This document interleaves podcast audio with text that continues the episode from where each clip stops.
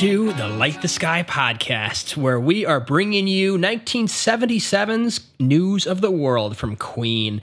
Uh, we took a little break and uh, dissected a little bit of Gunship, and that was a great episode. And now we're ready to get back to Queen. We're going track by track, album by album, through some of the discographies that span generations and ultimately uh, lit the sky in a substantially uh, well, arena rock, let's just call it. And Queen is definitely in the peak of that. This is 1977. This is the UK. And what is coming out right now?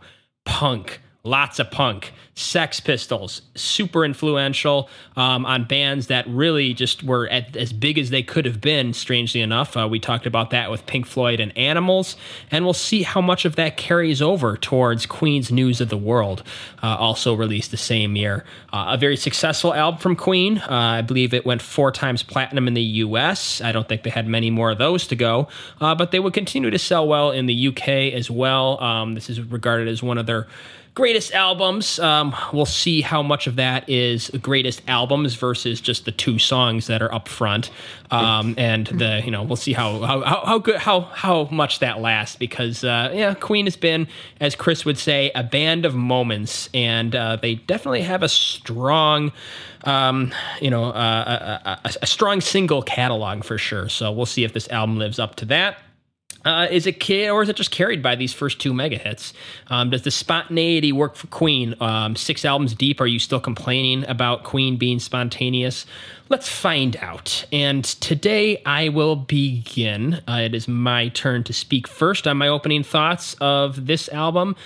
News of the world. Um, you know, one thing I found interesting about Queen as a whole is that their monster hits are pretty much spread out all over their discography. You know, it's not like Queen or like other, you know, their band that's okay. So this is the era where they had all their hits. Like Queen has mega hits everywhere. And this is the first, uh, you know, this is, I, I don't really know this album too much. And I just ran into the first two songs like, okay, mega hits. And then I look at the next album. Okay, there's another one, Bites the Dust, I believe, is on the next one. And, you know, then there's, uh, um, you know, uh, Can't Stop Me Now. And there's just, no, I think that's on the next one or the following one. But anyway, they, they, they just have such a, a tendency to put some very strong songs on an album. And I feel like this is just too much of a bumpy road for me. It's very, um, you know, it, it, doesn't even sound like it's engineered in the same studio. It seems like it's just, it was recorded a bunch of different places and put together as an album. Um, so I really don't have high hopes for this one. Um, I, I, I don't know how much my score might change. Uh, there definitely is a song or two in here that I'm glad that I found, but overall, on the strength of the singles and the song that I found, I'm going to go with a 6 out of 10 for Queen's News of the World. Alex, your thoughts? Yeah, so as I mentioned, uh, I think on the first episode, how I got into Queen, probably like most people, would have either have been We Will Rock You or We Are the Champions. And I discovered Queen. I didn't discover them, but I got a love for Queen from watching The Mighty Ducks. And like I said, the final scene of the movie is Charlie Conway scoring the uh, penalty shot. And then after he scores, Queen's We Are the Champions gets played. And when I was a young kid, I asked my dad, I'm like, hey, you know, I, he knew that I, I loved these songs, and I asked for some Queen and he bought me this on cassette. I think we were still jamming cassettes in the car, and I, I'm trying to go back, and I don't.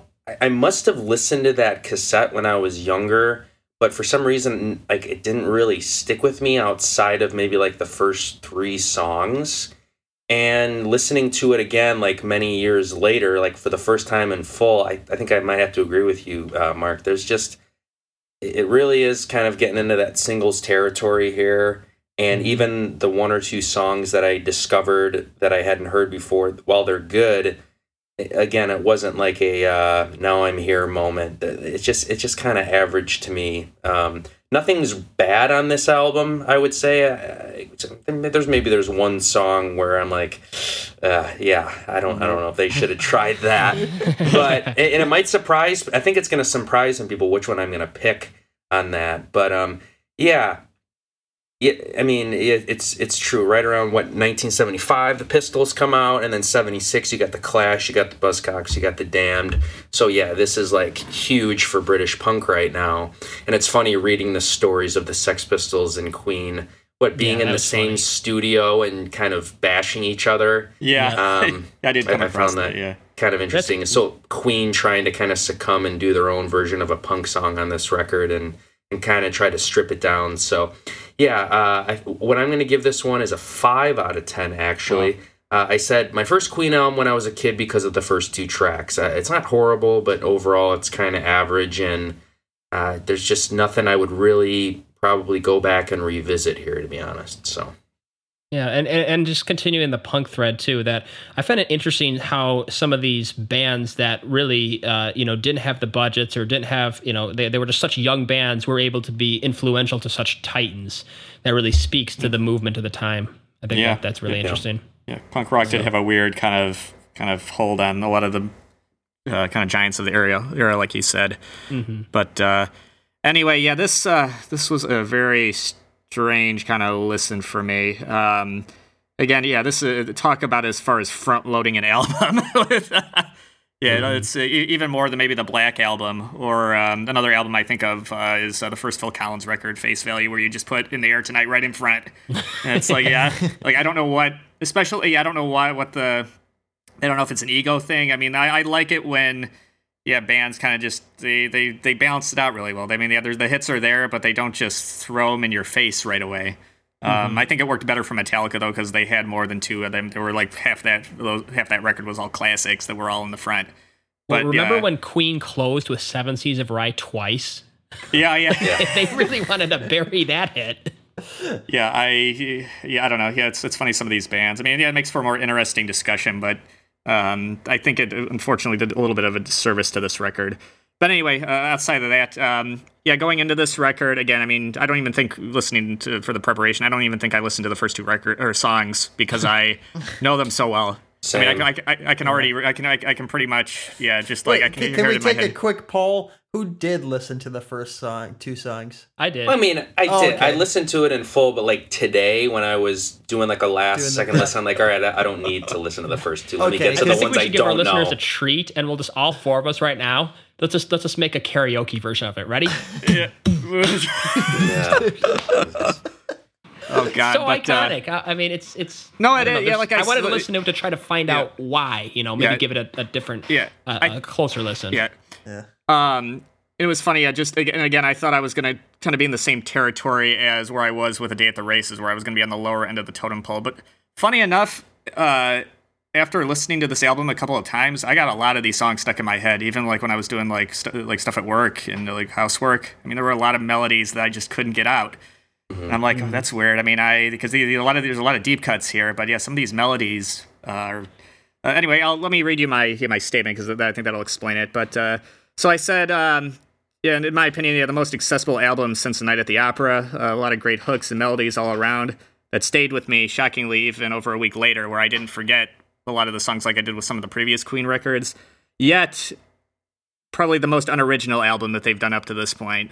Uh, you can hear every a lot of the influences of the era all kind of getting their nails into this band. I mean, everywhere from yeah, from Zeppelin to, and I'll explain more in the track by track. But uh, yeah, I heard a lot of people here uh, where it's uh, like, where yeah, I mean the Queen. I mean, of course, yeah, they throw those Queen moments out there every once in a while just to r- remind you, okay, yeah, th- this is Queen.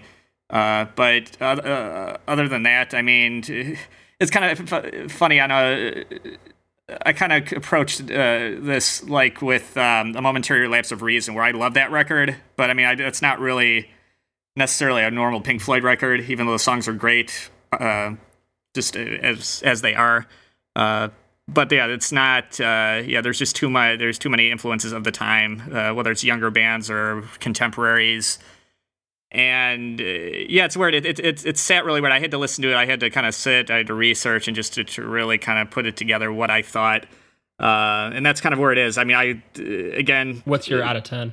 uh, I'm gonna give it a seven, uh, and it may go up or down. I don't know. We'll see what happens in the discussion. But Uh, I did, yeah. I wasn't expecting, yeah, to like it as much as I did, uh, just ba- especially after the first listen. But after listening to it a couple times, I'm like, man, I, yeah. Or maybe it's because of the familiarity of these other bands I like. Like, like I love Zeppelin. I love, yeah, uh, yeah, like Bad Company. Like a lot of these other little uh, yeah, uh, Joe Walsh, the Eagles, stuff like that. I heard a lot of that kind of in here, and maybe that's why I.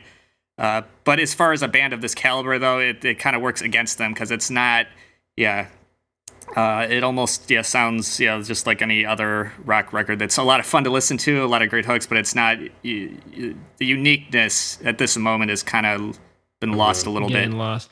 You know, Yeah. Queen seems to be like, at least specifically for Chris, it's like that little bug in Star Trek 2, The Wrath of Khan, that, they gets into insert into, ear? your ear and it just Yeah. comes into your ear and it changes Yeah. the way you think. It All did, yeah. That, you're humming ex- those melodies. exactly. And, and then like Khan is whispering in your ear that you will like Yeah. sleeping on the sidewalk whatever. It, it drove But, yeah, it drove me nuts because I'm like, yeah, this is like a song I wouldn't necessarily play. I'm like, I don't know, it's just again, and I, I I've used this word before, and you'll hear me probably again even later on. It's like competent. This is all.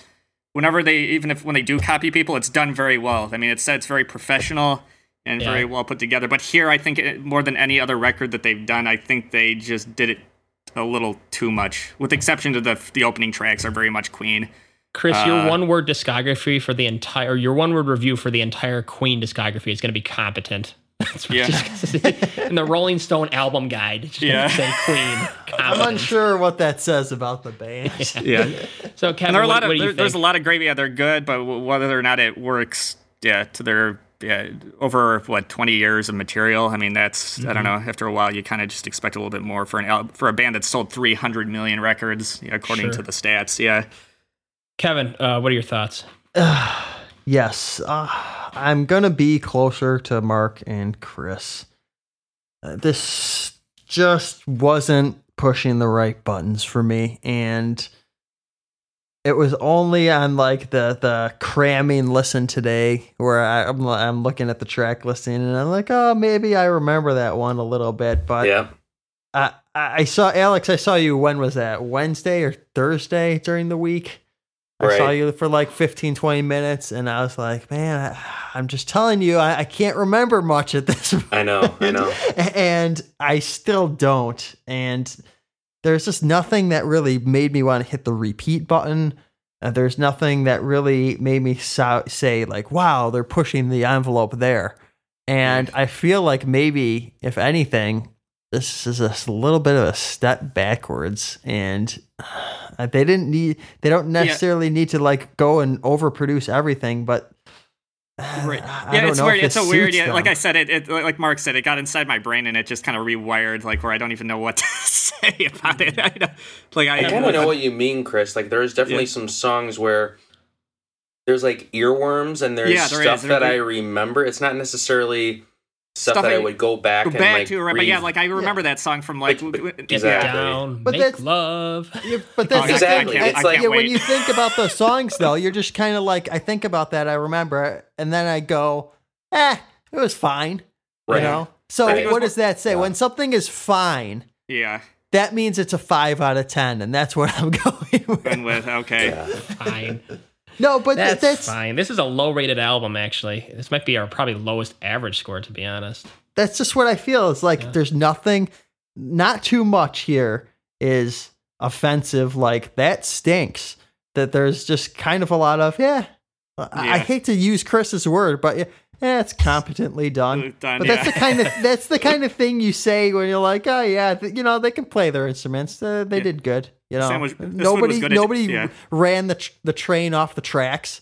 You know, right? but you we, know, we, we, they- we, we made it to the destination without any Mm-hmm. too many scars. Yeah, the food did not give us food poisoning. Yeah, it, it was com- it was confidently cooked. Stayed in the stomach. We'll say, let's put it yeah, that way. yeah. Imagine that restaurant review. It stayed in the stomach. Okay, Yeah. that that that really makes me want to go out The and food uh, was competent.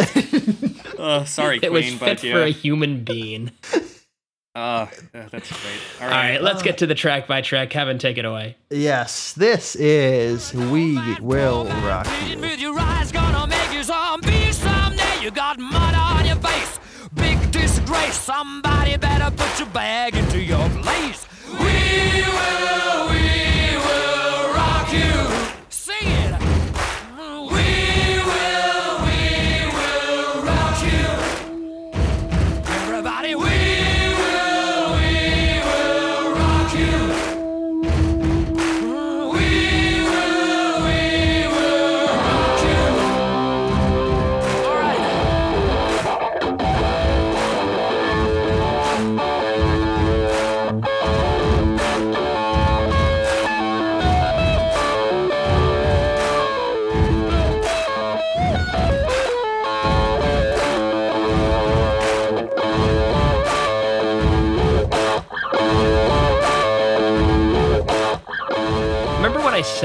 couple albums ago that Queen was just the absolute master of giving you just enough.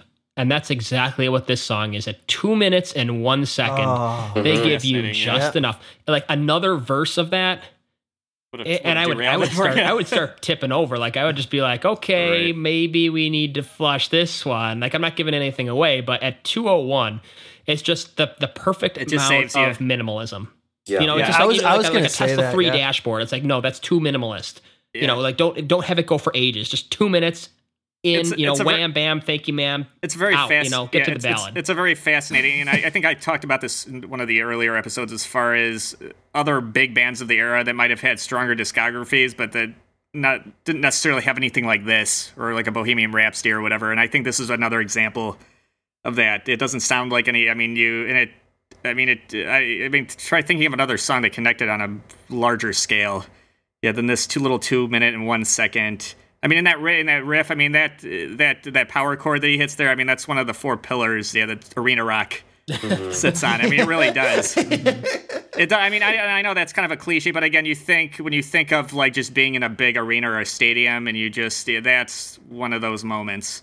Whether or not it's again overplayed, yeah, I agree. But as far as just going at setting out what they said they were going to do, It's, I mean, it's, as such, it's such a close as- brilliant. It's as close as they got to like a back in black.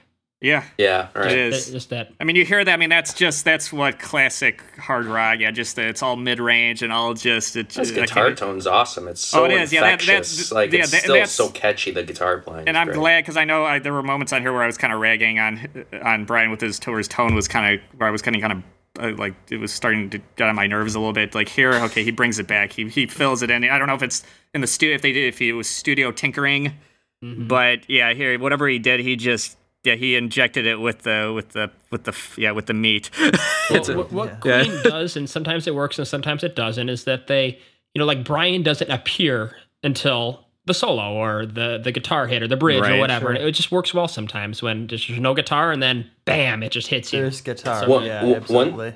One thing I noticed about this song that I hadn't heard before, the cool thing about this album is it seems like there's quite a bit of like bonus footage from this album, which is nice. Like there's a 40th anniversary edition, and there's a uh, a thing on YouTube where they basically kind of do a documentary of this tour, and I think there's like a full concert of them playing in Houston, and they open with this song, but they play like an extended version of it oh and boy. it starts getting into like a full song and it's kind of interesting i don't i'd have to go back and listen to it again but i just Yeah. i hadn't heard anything like that Like before to get and then I Mark's opinion they- on that, yeah.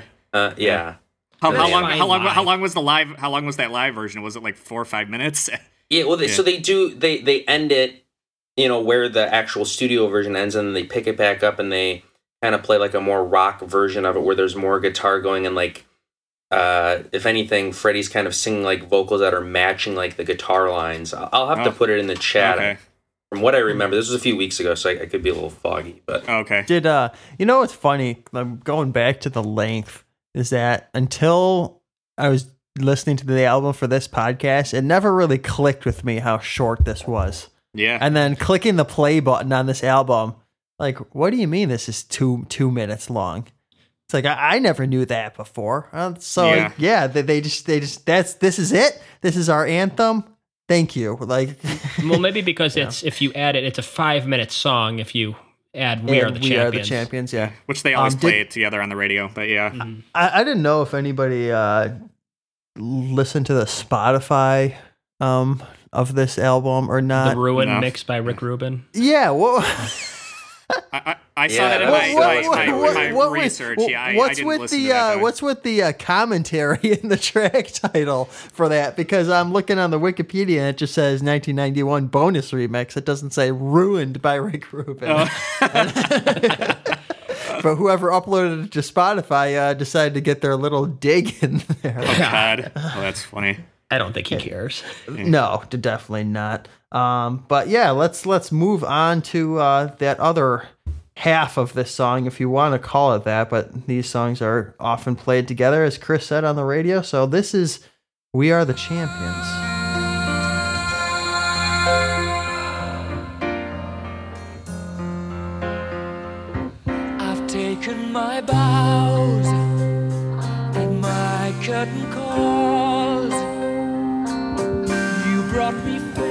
And fortune and everything that goes with it. I thank you all, but it's been no bed of roses, no pleasure cruise.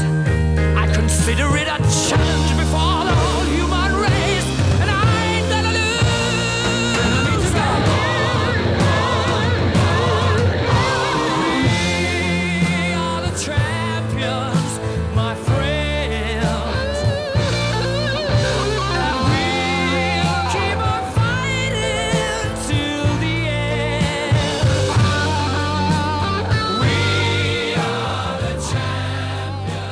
funny uh, in my research of this song, and I don't know, maybe we can talk about this later. Um, as far as just where these two songs are, um, as far as placement, uh, would it have been better to bookend the record with this one versus just having them all up front? I, I don't know. I think, in general, I think the uh, this is a great accompaniment to the previous song. I think it kind of balances it out a little bit. Uh, it kind of gives it more of a cinematic feel, where you kind of have the big rock, and then all of a sudden it kind of goes into this more where it kind of like smooths out a little bit, uh, where it goes into again probably one of the one maybe one or two other Queen moments on this record where it is Queen. Uh, yeah, well, what can you say about it? It's yeah, it's it's definitely yeah the bombastic uh, kind of second half of the of, if you want to call it a suite. I don't know what uh, yeah, what it only people has two songs and not much of a suite. yeah, but you know what I mean. Yeah, it's like, yeah, Suite it's- of bombastic anthems. yeah, it's, I mean, it's two songs, but you know what I mean. You, you, you know what I mean. It's like a little because maybe that was just because of what what radio did. I mean, they made it like this little Sure. weird epic, yeah, where Mm-hmm. technically it is two songs, but they decided to mush them together because. Mm-hmm. I guess two minutes is too short for uh yeah for even for the radio. can't be can't be less than three minutes, but can't be any more than four minutes as far as classic rock radio. Yeah, so we got so we got to put them together. Maybe Uh, it's their way of squeezing a five minute track on radio or something. That's that's true, together. but and, but and again, right? It's so hard now just because of being having it shoved. Uh, well, I don't want to because I mean there's they're, they're iconic songs, but having it shoved down our throat for 40 down. years. I'm just imagining where you- you somebody can't- with their can't- mouth open. Just we are the champions. champions. Eat yeah, it. where you you can't take one without the other, and they at this point you kind of almost like organically they just flow together. It's like trying to feed my son vegetables, and he's going to have a helping of "We Are the Champions." on the side. Champions. He's going to have it. But, I, but Dad, I just it. Dad, I just rocked. them. I don't I don't need I don't need I don't, I don't want to be the champion now. You know, the, the, what I like about this song, um, and this is something that I appreciate about it now, um, after reviewing the Queen discography up to this point, that I never noticed about this song, is that I, I am so tired of Freddie and his piano. Here comes Freddie wheeling in his piano. It's just going to be is the first three minutes of Freddie crooning away, but the rest of the band is involved in this song. There's actually mm-hmm. some Yes, nice little guitar, just clean guitar mm-hmm. lines over the piano. You know, there's some bass. You know, some night John Deacon's got some nice up the neck bass stuff going on there. Mm-hmm. So I appreciate that a lot. And I have to say that as overplayed as this, this has got to be one of the greatest moments right here of rock and roll, or at the very least, Queen.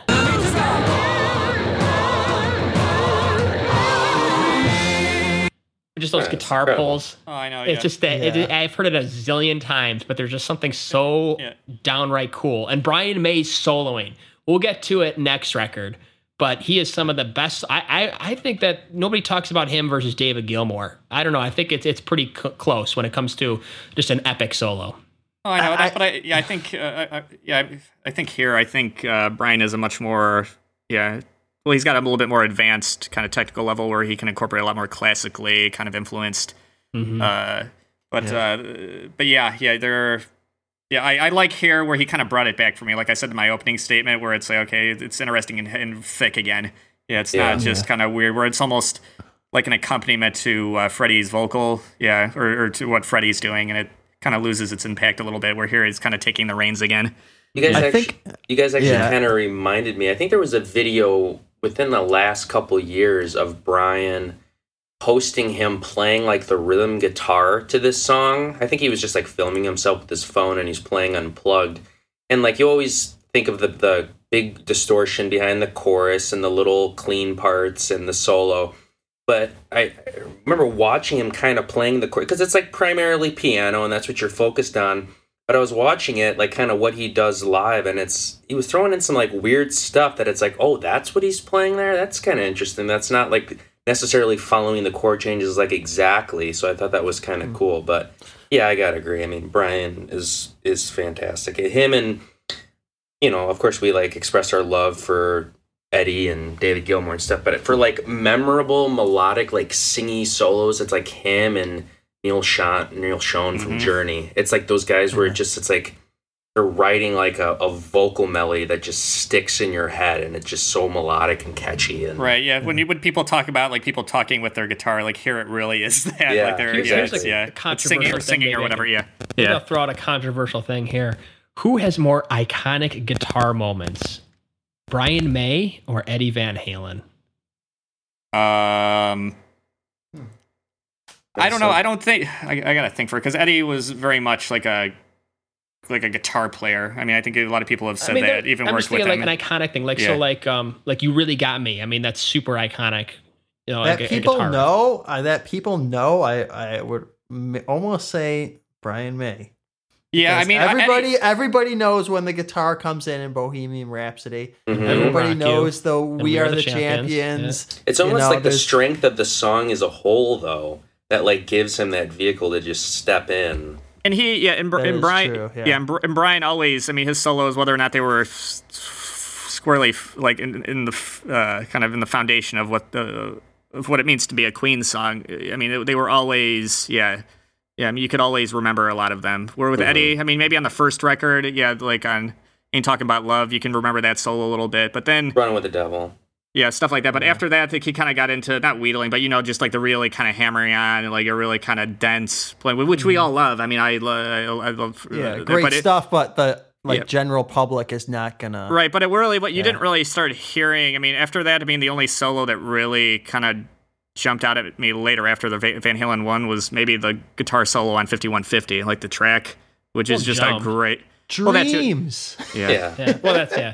But Well, yeah, the yeah, thing with the but- thing, yeah, the thing I- with I dreams, just- though. I mean, yeah, that's that's. Oh, I mean, I when I think of dreams, I think of the uh, of, of just like the synth. I mean, that's uh, Yeah. not that the, not that the guitar isn't driving in back of it, but yeah, you don't. Uh, but as far as just a pure guitar solo, yeah, that just really kind of takes a hold of the moment. Yeah, Yeah, just just my point Yeah. being that I never thought of going into this of Brian May it, it, it comp- as competitive on that level of guitarists who are known as being some of the greatest or considered some of the greatest. Yeah, but guitarists. Brian, yeah, Brian is a composer, I think, compared to Eddie, who's a guitar player. I mean, I think, yeah. Yeah, but Brian can bring it. You can. No, you you can, know, you I know, but yeah, but solo. Mm-hmm. he, he he always kept it rooted in the song. I mean, for the most part, yeah. sure. I will say about if you want to call this duology or suite, um, of, of the two, "We Are the Champions" seems like the song Queen is destined to make. Like all, all the Queen elements that we've heard before Mm-hmm. Yeah. are are here. We will rock you is a little bit more of a departure, maybe not not Yeah. not completely. But Still very if, different, if, though, but if yeah, they pull what, yeah. out, you know, Yeah. if if you're you're heading into the studio in 1977 or whatever, and and they pull out "We Are the Champions," you wouldn't be totally surprised. You'd be like, "Oh man, this could be a big hit," but you wouldn't be like, "Oh, you know, it's You know what Queen has such a knack for? Is writing songs that are not just like so blatantly about themselves, but fits so well within the ethos of who they are and their mm-hmm. lifestyle. And we'll get to it next record with my favorite Queen song ever, maybe even my favorite song ever out of the four discographies we've done with Don't Stop Me Now. But I just love how they're able to do that. Like it's so much better than that Metallica song, like, We All Metallica, when they're like singing about their amps and stuff. Oh, like bands like usually can't pull that off really well. And Queen, they know how to do that. They can sing a you know, a conquer the world song and just Yeah. have it be a, a, an anthem that fits for anybody. But it yeah, really yeah, is again, Queen, yeah, they're not. know? Yeah, yeah. The, the thing is, and that's, and I've heard other songwriters talk about this, where you, you want to, you don't want to be. I think maybe it was Sting who was talking about it. When you're writing lyrics, you don't want to be too specific sometimes. Yeah, where you want to keep it so every, anybody can relate to it. Yeah, where it's not mm-hmm. like because you said with like Metallica, where it's like okay, they're talking about okay, you think like L.A. or San Francisco, 83, 80 or 82, 83. Yeah, like okay, being yeah, amps and beer and what. Yeah, but yeah, with well, like uh, we are the champions. Okay, that can be yeah, for any or we will rock you. I mean, that's something anybody who's kind of little girls karate championship all the way up to a Yeah. Stanley Cup game at the United Center. Like it just you know fits yeah. anywhere. So, so anyway, All right. Well, that was the end of the duology. um, let's move on to Sheer Heart Attack, the song.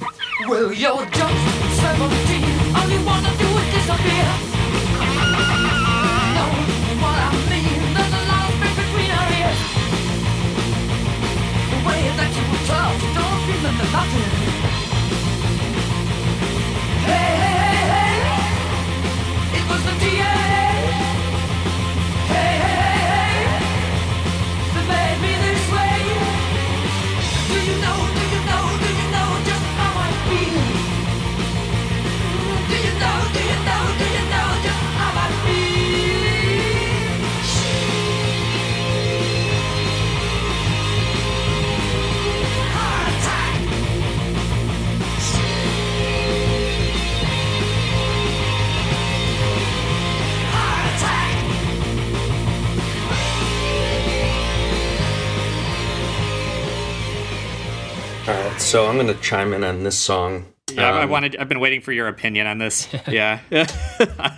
Yeah, I don't like it at all. oh, really? Okay. Which is surprising to me because not that I'm the biggest punk aficionado in the world, but I guess I would say that I probably listen to it more than you guys, and it is my favorite genre and the genre I listen to the most. But their their attempt at doing a punk song, I I just I don't know. I, I wish they didn't do it because it doesn't really sound like a punk song to me. It's like they're trying to do it. They're trying to like answer back to the times, and it just I don't want to say it's like embarrassing, but it's like don't don't try this. And it's interesting because the uh the chorus, I was like when I was listening to this song, I'm like I hate that chorus. It's just so annoying. And then listening to it later, that's now my favorite part of the song. Yeah. I th- I think I actually like hate the verses, and it's just like the melody's rough, and I don't know. It doesn't really sound like a punk song to me. I'm like, yeah, the energy's there, but it's just like this kind of proggy, uh, you know, what classically trained band trying to do this kind of a song, and I just don't think they did it right. And I think that's what they were trying to do. And, yeah. I th- uh, yeah, I was not you know what really it, impressed. my, my comparison for this one would be it would be like uh, this might be a, a, a reference that everyone will get but uh, as if james may wrote a punk song captain slow pick up the pace a little bit it's just a I little get that. yeah, Yeah. just uh, okay. I You don't know, know, it's like an old Brit trying to write a, a punk song. It just you, you got to be young. You got to be full of energy. You got to be just you know out of your mind. And it just they're too. They're I hate to say that like they're too smart for this kind of thing. That's well. That's what I'm kind of getting at. It's like, Well, yeah, they're not- You yeah, don't need to try to do this, and like even then, I don't know. Not that like punk was the most melodic stuff. I mean, because I mean, you can go back and listen, to, and they're you know, Sex Pistols and Ramones and stuff were catchy, Buzzcocks especially, but. And there's a lot of punk where it's just kind of screaming, and it's about the energy and about the tone, and it's not necessarily about being catchy. right. And this, it's like I think they were trying to do it, and it. I don't know. I think they were like Yeah, too the- smart to do it, and they were well, yeah, trying they to dumb also- it yeah. down. right. And again, and it just even doesn't now, work. Yeah, probably even more in the '80s. I mean, as far as punk rock, I mean, it was a certain demographic. I mean, if you came, Yeah. I mean, you you know, Alex, and probably more than anybody. I mean, yeah, punk and hardcore, but they're very protective of their of their community and even who's in it. yeah. And when you have a band like this, who's probably at this point has sold 120 million records, yeah, that's not a punk kind of and trying to. Yeah, it no seems like Queen. It's like don't have the Queen was like trying to make friends, and they were trying to gain respect from those bands. And I don't know Yeah. what Sex Pistols or the Damned or Buzzcocks Right. would have thought about this when they heard it. If Yeah. if they would have respected it or gotten even more Right. mad at them, it'd be Right. interested to hear.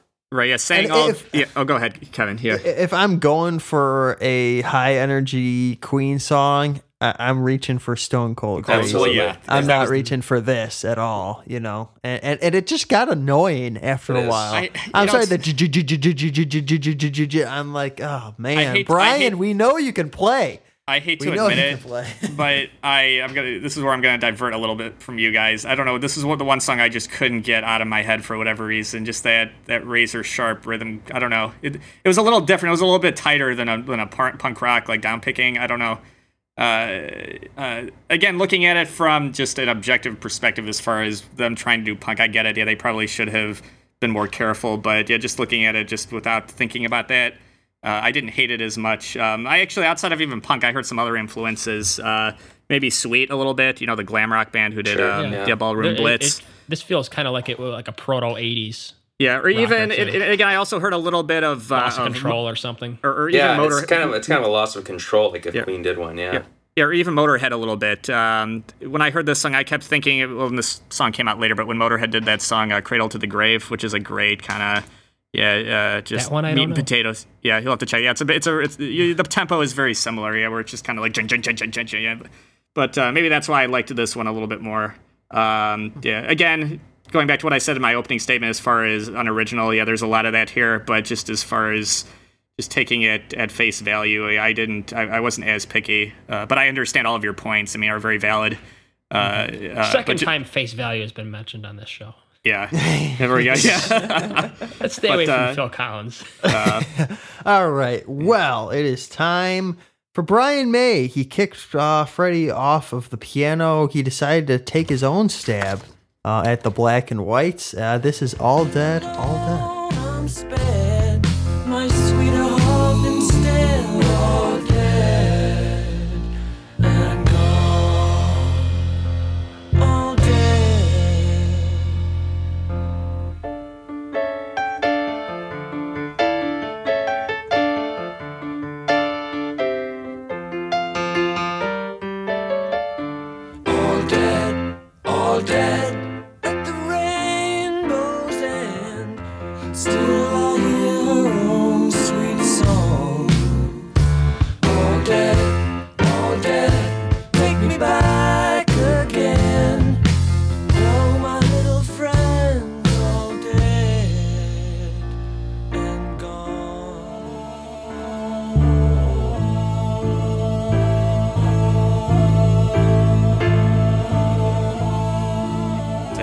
Piano again. I don't know. Was that uh, was that was that Brian on piano or was that Freddie?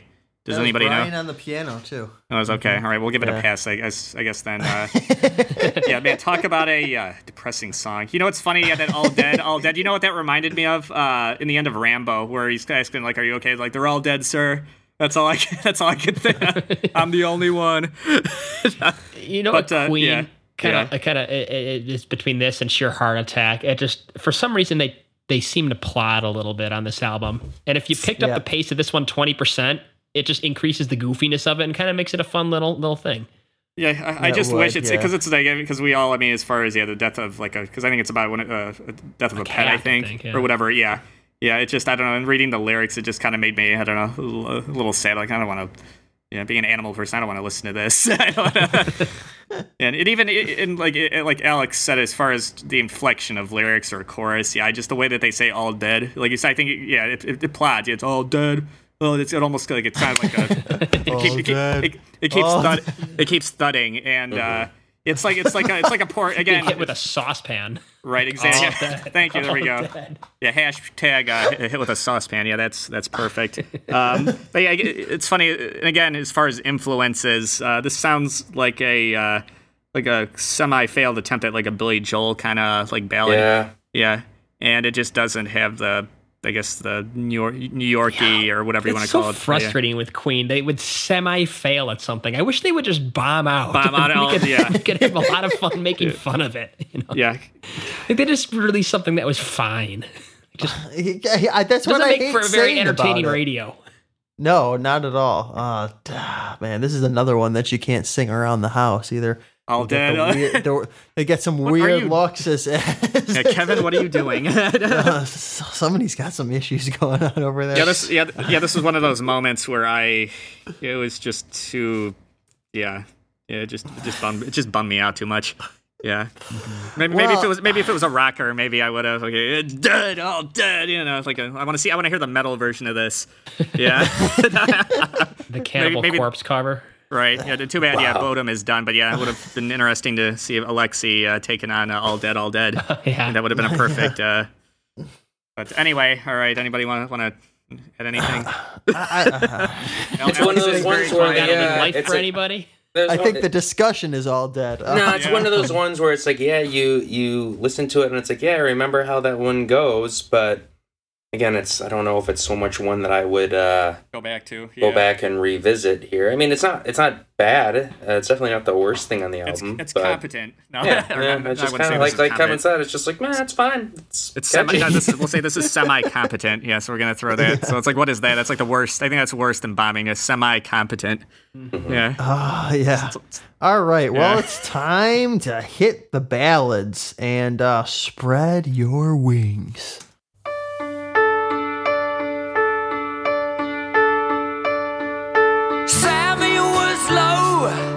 Just watching the show over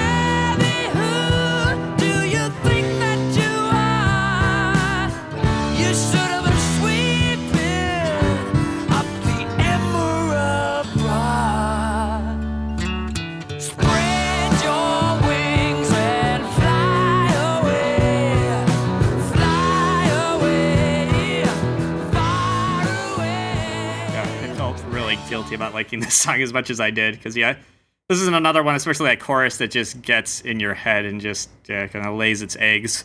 Yeah, well, I, I mean it. Yeah, I found myself even doing housework. This was probably the one that stood out the most.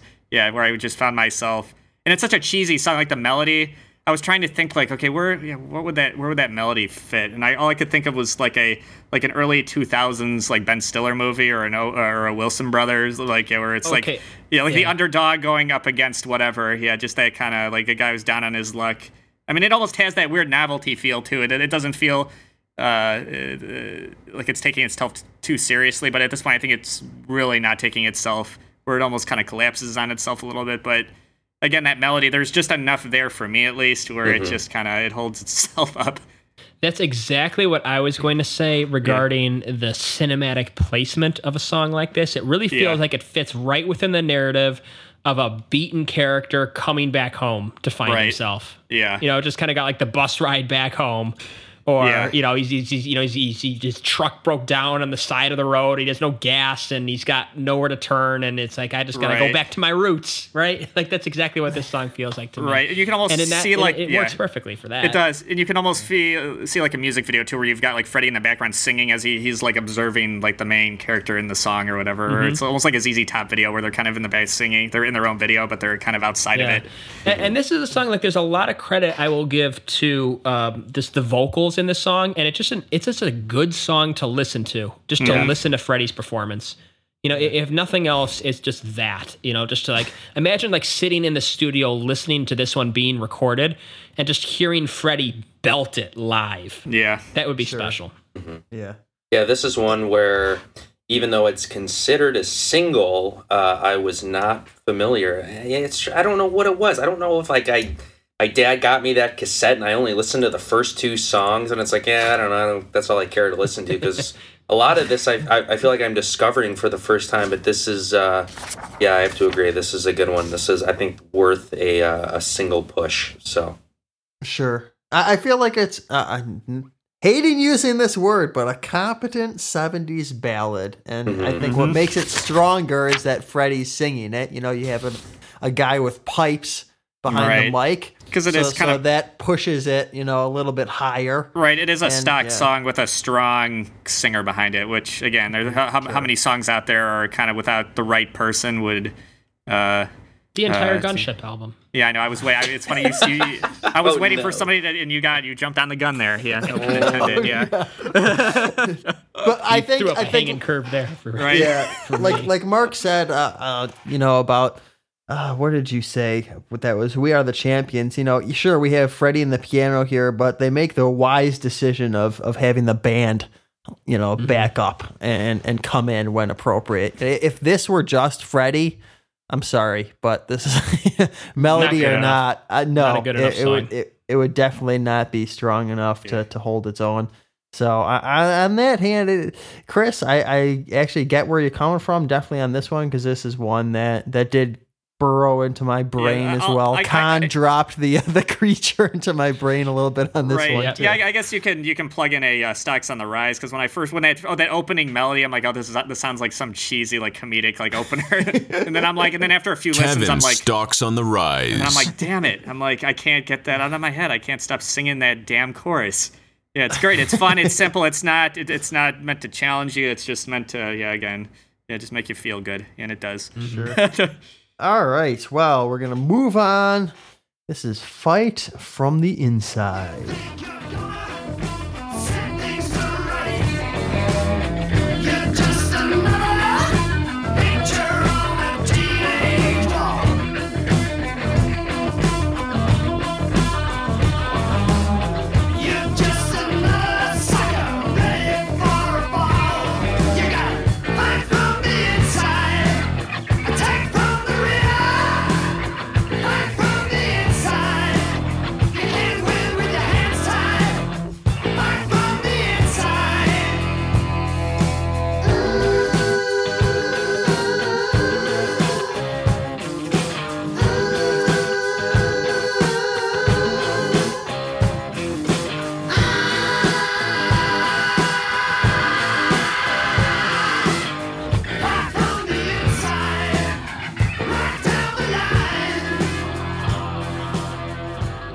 They're, they're following the formula again with putting another Roger-led song on the album. Uh, not not offensive. I wouldn't say it's an offensive song. I don't know if I would say it's one of his stronger ones. I think he had uh, well, I'm in love with my car is just kind of undoubtedly maybe the best Roger Taylor-led song that we've covered so far. But um, I, I I can't be the only one that heard this. Maybe Chris, you heard this too, but.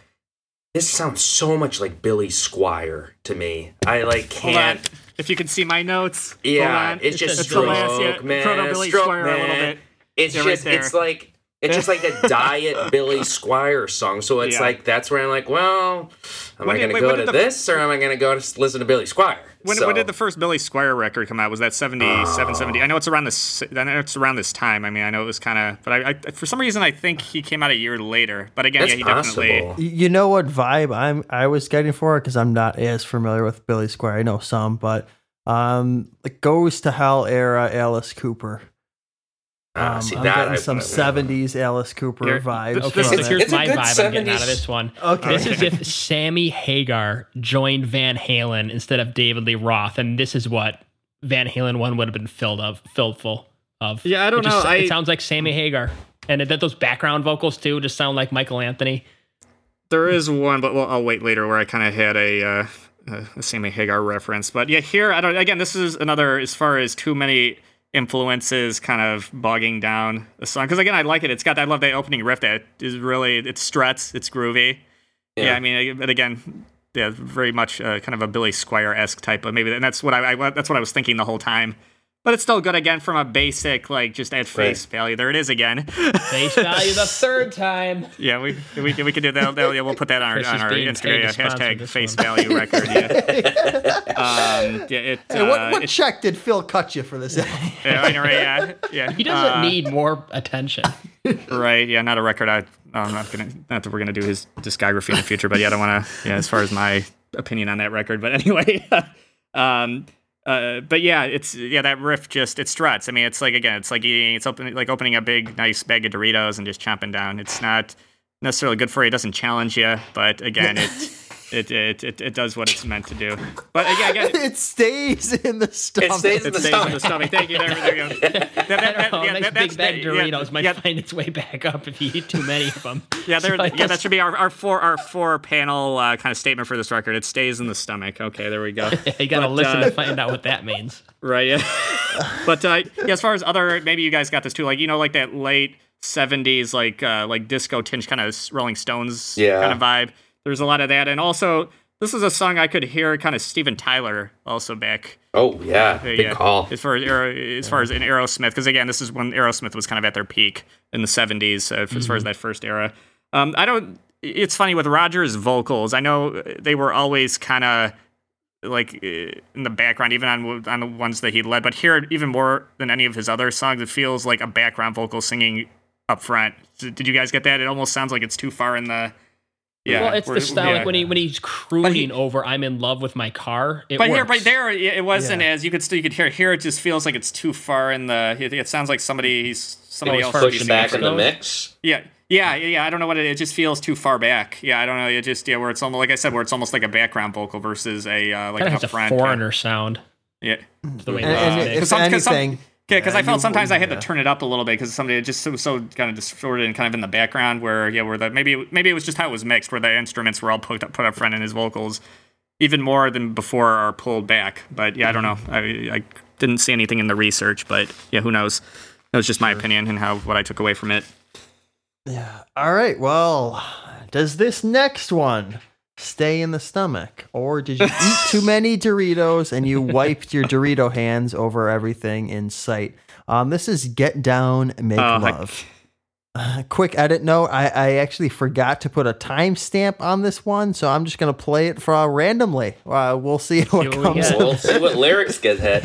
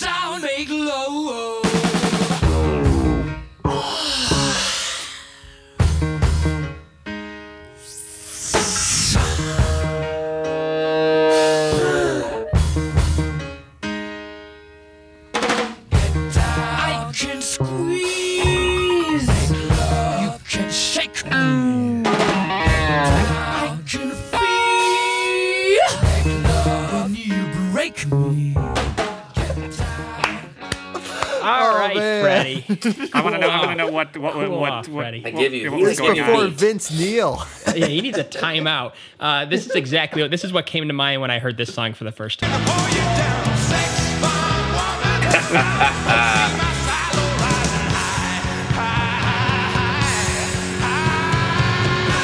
Well, I mean that's 1984, and this was 1977. It's and, possible that there came was some influence somewhere. here. Yeah, there was another one that came to mind. Uh, oh, go go ahead, Mark. I won't. Well, I uh, was just gonna say. I mean, it's it's the, it's one of those songs that you just have to take it. You got to you, you you can't get Queen without one of these. like, Yeah. there's gonna be one of these somewhere, and it's, it's it's- this is probably the most egregious example of it to date. But I mean, I love the groove of it. I love the push Oh, it is. Yeah, I know that's the in problem. Some good This bass playing going. and, and this Yeah, is another. and the- this is another toms, one again. that It sounds just like Phil Collins again Yeah. with that reference, but you know, Oh, those toms, you got some, some sharp compression on those those toms. Yeah, it's weird. Like again, in the verses and the uh, like I said, it's again, it's it's it's professional. I'm not going to use competent because it's I think it's a little bit more than that. It's very professionally put together. But yeah, those lyrics, man, I would have loved. I would have loved to have been like the other guys, like Brian and Roger. Like when uh, when Freddie, like okay, I got this song. Like okay, you got like the first and second verse. It's like That's how like you real, really feel, Like, uh, Fred. again, this is this is a semi-child uh, uh, friendly show, so we're gonna we're gonna let our listeners, if they if they're interested, listen to the first minute and a half of the song to get what okay, what we're laughing about. But uh, kind of a uh, weird opener to side too. To Yeah. put this one on. Like, imagine if you put the wrong side on. Yeah. got uh, this as the opener instead of we we will rock you. Be like, what are people talking about this record for? I thought they said the opener was good. Oh. It's like this weird Freddie wait, song. A- A- Alex, you wait. Did you say your, your your dad got you this record on on cassette? Was it was it News of the World or was it a Greatest Hits? No, you it heard was the first two, it was this. Yeah. And you don't remember this song? No, no. I, I, honestly, I don't hey, know. son, yeah, how yeah, how old were you when your dad got you that? Man. I would love like- like, just listening to that in Oh the car well, with see, your that's dad the as like an eight thing or too. I- I don't even know if my dad would have even known about this song. Okay, He- I would have loved to probably have been like. just knows about the first two. Yeah, and that's why he got it for me. And I would have loved to have been like, you Yeah. know, son, we're gonna we're gonna sit here, we're gonna listen to this. Yeah, it's It was- father and son. it was And then all probably it was sudden- early. It was probably like fourth or fifth grade or something. Oh god. Can, can we can we talk about for a second that uh, 70s sci-fi section Oh in yeah, this song? you know what that Um, is? Oh, is it I- at I 250? thought- it's the whales. I You thought know- that the song was over. Yeah, You know, so- oh, okay, this is an interesting way to end the song. Yeah. Like, I feel like I'm, I'm, I'm like in some kind of 70s sci-fi movie. And then It's a- suddenly, get down. I'm like, oh, It's the it's same funny. sound used in Star Trek Four, uh, the whales. Yeah. is it really? I compared them Oh, back it? to Oh, back. Yeah, you can hear that that that that's when they're, the alien probe is searching for the whales. It's the same synth. Hey, Uh, hey Kevin, it? can, uh, it's can interesting. you- we were, oh, go ahead. Alex. Well, today, so so my, my girlfriend's in town, and, and we were listening to this album today, kind of driving around, running errands, and uh, we ran out to Arlington Heights to pick up some Thai food, and we were listening to the album in the car, and this song came on, and we're just lis- like listening to it. And no, no one's silence. really, yeah, no one's really saying much. We're just kind of listening to it, the and then all of a sparks weren't flying for this song. I, I, I don't think we're really paying attention to the lyrics. We're just kind of, we're just kind of, yeah, we're just kind of you know grooving to it. And all of a sudden, once the uh, the synth part came in at the end, Jay's like, "All right, what's going on here? What is this?" like that's the part I think that ruined it for it. It's like I don't think I don't think the song was doing much, and then it started getting into that, and then it started getting real weird. And it's like, all right, you know, just It's a weird, yeah. Um, oh, uh, before I get into my other point, as far as other songs, yeah, this this reminded me of something that came out a decade later uh, from George Michael. "I Want Your Sex," which again is another very Georgie boy. kind of- yeah, that that's another. That's the first thing that popped into my mind when he started singing those lyrics. I'm like, okay, they, they they just don't leave anything to that. They just say like, okay, this is what it is. This is what I want. I and thought for a second there you're going to mention, done. a- mention another Phil song, Chris, and I was going to say we are not been sponsored by Phil. Collins. no, I don't think want that to hear Phil, Phil yeah, did Phil, cover of this song. yeah, did- I don't think Phil ever wrote a uh, a song this uh, this. I uh, want to hear. Leland Sklar cover this song. Jesus. But uh, I kid you. He, yeah, you uh, say you're hungry. Yeah, Kevin, if you could play uh, 250 as far as again having to hammer them on uh, taking in too much of their influences. I know this. Okay, yeah. Hear the whales. yep, I hear it now. Yeah.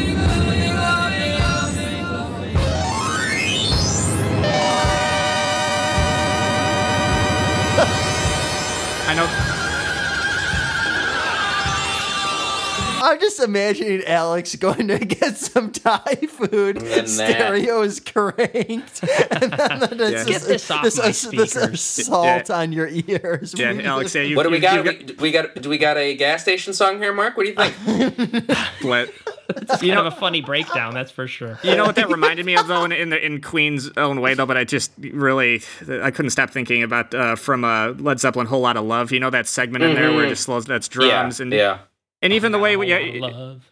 Yeah, yeah. And then you've got like, and then you've got Roger or uh, Robert in the background, kind of going like, just kind of croning and like orgasming or whatever you want to call it. And that's exactly what Freddie was doing here. But they, like, you, you can see he was trying to change it, but it still wasn't enough to. Yeah, This is a kind of now that I yeah. think about it, kind of a funny song to get out of your convertible alone at a gas station. Everybody just looking at you, just be like, No, it's quiet. Then you open up the door and it's blasting. yeah, Yeah, yeah, right, yeah. be like, dude, it's, it's ten What? o'clock. Yeah. It's Costco. It's it's Saturday. just find I- something I else will- to listen to. I, I will say I didn't really put that together of maybe what those uh, kind of weird noises were at the end. Um, so it's not too bad. I, I'm going to go off on maybe a little bit of a tangent here, but one of my favorite bands Oh, is uh, no, not really, not really. But uh, now that you mentioned the the Led Zeppelin influence, I feel like maybe because that album would have came out before this, right? Yeah, Zeppelin that, that two. was that was eight years. Yeah, that was sixty nine. Okay. Yeah. All right, so I feel like Zeppelin kind of maybe started that th- that sort of sound Overindulgent or whatever you want overindulgent to call call, it. Yeah. call that section of that song, whatever you want to call it, and then Queen Yeah. did it. And then one of my favorite bands growing up, or, or, or early on, one of the first bands I got introduced to was Scorpions. And I don't know if you guys know the song Blackout, but the very end of the Mhm. song Blackout, there's uh, some interesting things going on vocally there too.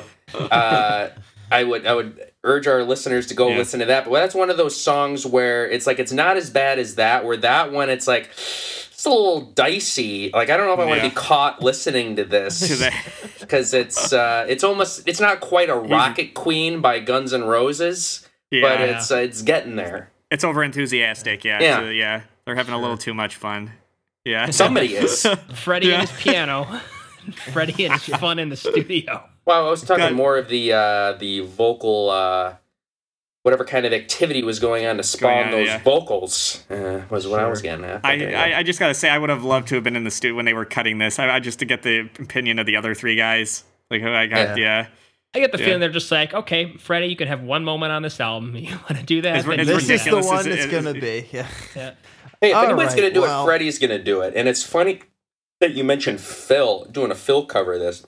I just picture I just picture We Phil. have not been sponsored by Phil are we going down this road? no, no, no. But but you mentioned like it'd be funny to hear Phil do a cover of this. I just picture Phil in the Miami Vice episode with the skullet in the suit trying to sell this song In the white singing those- Yeah, it's like I don't. Freddie maybe. Freddie can maybe pull this off. David Lee Roth could pull this off. Phil, I don't know. Uh, I don't know if I would have David Lee Roth. I think this might be. I don't know. I, would- I would really I don't- cringe I- at David I- Lee Roth doing this.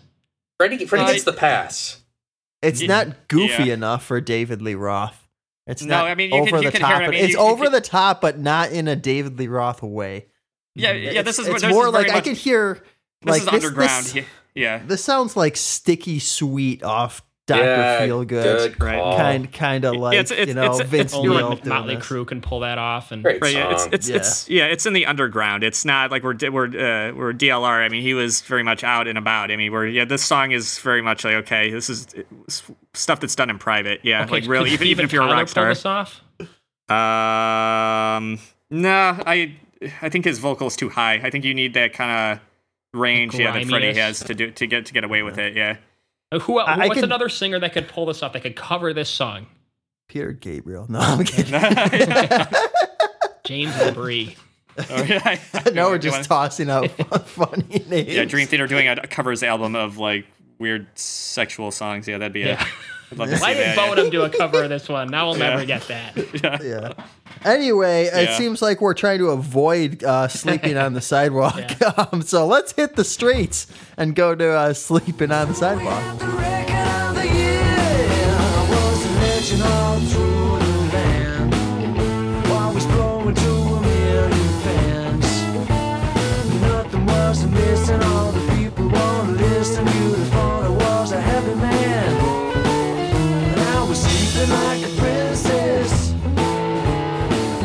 Touched the road.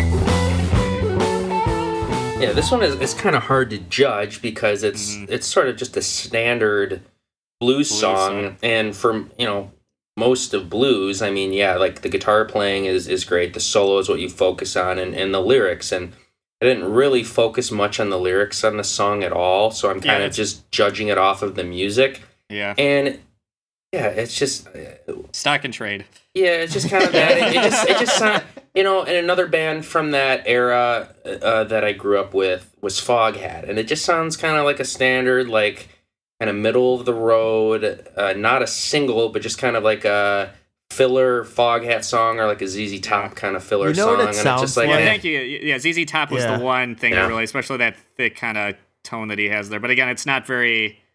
Uh, fine. That's just a standard blues. It- It's uh, you it's know confident. it sounds like when when you're like at a club or a bar or something and they have you know a band a bar band, of just like playing in the 50 year olds and they're playing this blues song and you kind of wonder when it's gonna end. Yeah. and not because it's bad or anything. Right, it's yeah. just the guitarist is just kind of going on Yeah. and, and like uh what's next guys? And and then you just that's that's all it is. It's like a filler Or, yeah, it's, it's For funny. yeah, that- whatever. Yeah, yeah, yeah, a bunch of uh, late twenty, early thirty year olds writing a uh, song that would uh, it sounds more like something a fifty year old.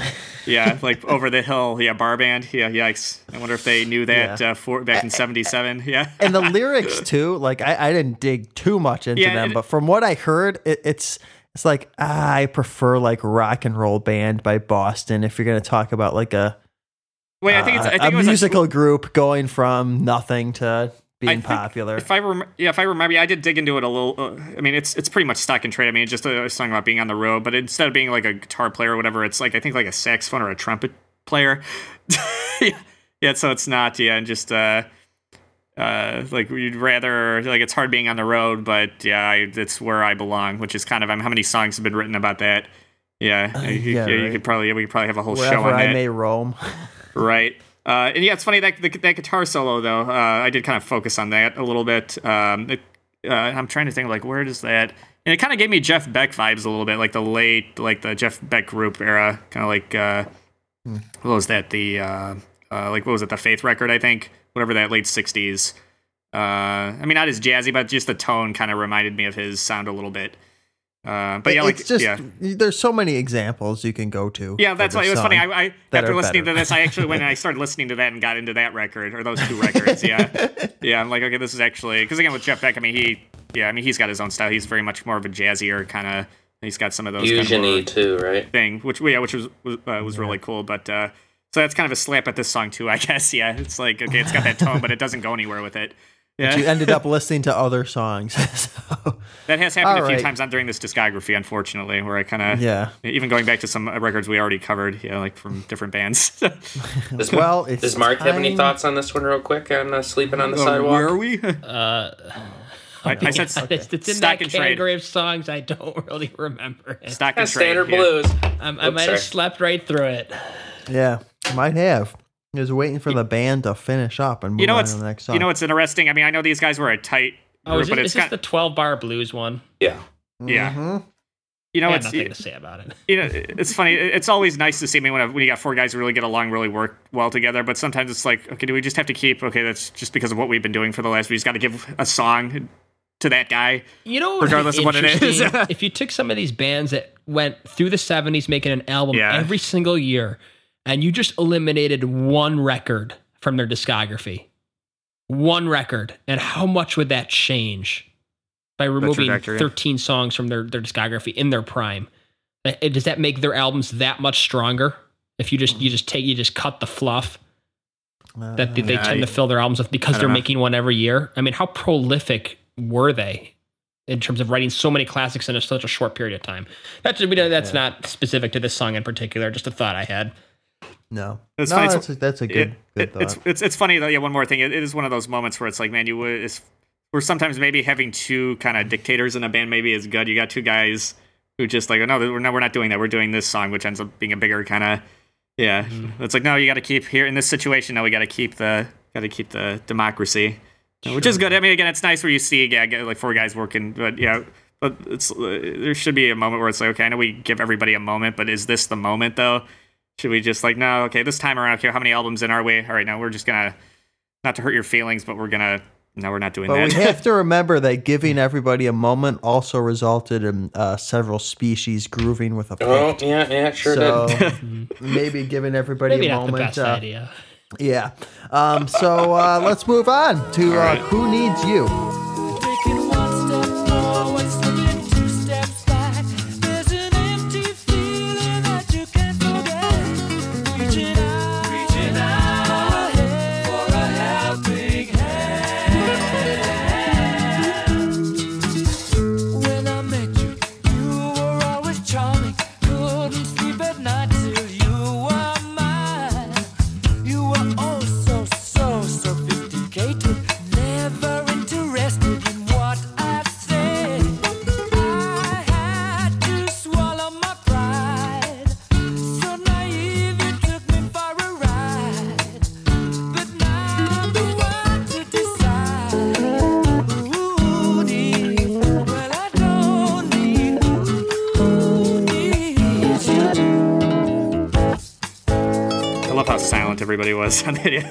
So here we go. Here, here we here we go. Yeah, yeah, Queen throwing out their wide net.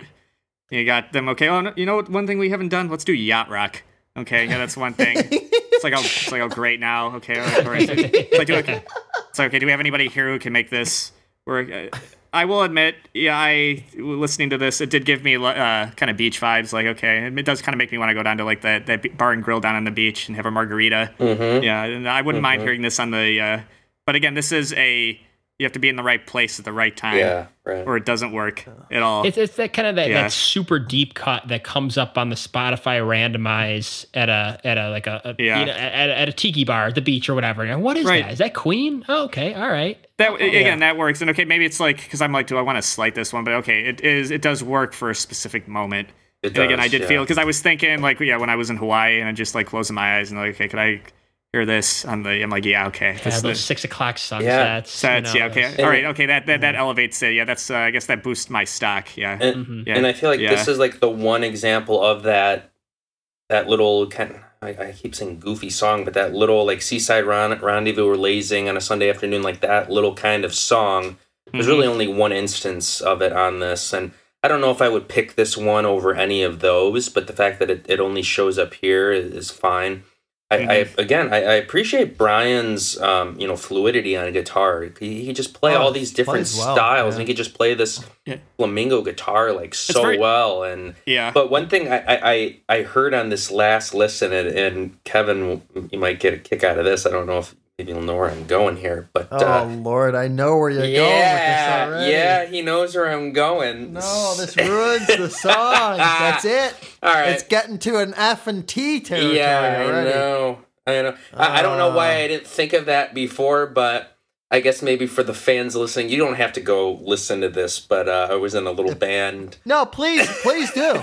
Please do. Okay. okay. Well, I was. Any in- listen would probably automatically double the amount of listens already. Yeah, it really, really, really, it really, really. really. So there was a band I was in a few years ago uh, called Cosmic Drift. I was in the band for just a little bit too long, and uh, Kevin here was our engineer on the record, and we had a song that was kind of like this, and it was just like this. Wow. What What would was you the even? name of it? It was called Rose Tint Sun, and it was just like this little beachy song Oh no. and uh, I'm actually kind. Of, I'm not. I don't hate that song because it was fun to play. I, I had a little Fifteen move. views.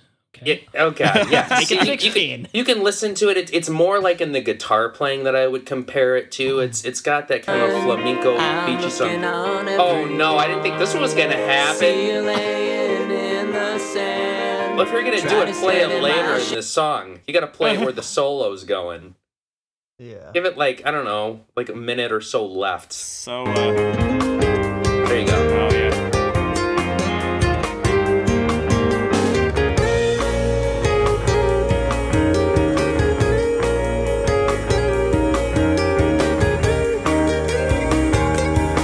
Hey, Wow. it passes my test of how offensive can you be in two minutes twenty eight seconds. It's it's it's It's fine. It's Comes Kevin. in, it Kev. Kev, Kevin really worked his magic on that, and maybe we'll have a bonus episode where we can dissect the pain and anguish that Kevin had to go behind the scenes uh, on that EP. But anyway, Who uh, can I? Who? Wait, who sang? it? Who, who was that? One of your friends who sang on it? Who? who- Who's that singer? uh, Give yeah, this one a thumbs up. That's what I'm doing. Yeah, I, I, I like Yeah, that I- a little that's bit. fine. so yeah, we don't have to turn this into a Cosmic Drift podcast. No, but it's the all right. guy that I- I, I worked just- with, like- he played drums, and he introduced me to two of the other guys. There was this guy named Ryan who was who sang on that one, and uh, Okay. yeah, I mean musically, it's it's fine. All right. Yeah. The, the question is: Is that the original or the uh, remixed version? Uh, Uh, who's the to official audio. How Official much- Audio. how It's much was fixed 15 up in- View, it's a 15 view video on YouTube. It's been around for four years. The official audio has How- 15 views. How much? I don't much? think Uh, you need to put official audio how much when you was only have 15 views. how much was fixed up in post? Well, Kevin can uh, indulge in that if he Six likes. subscribers. But uh, I shouldn't make fun of anybody's subscriber counts, but hey, oh, there's Alex. it's on okay. bass. All right. It's okay. Yeah, Alex on the bass. Yeah. Well, Anyway, it's anyway. late, as they say, is. um, which is the title of our next.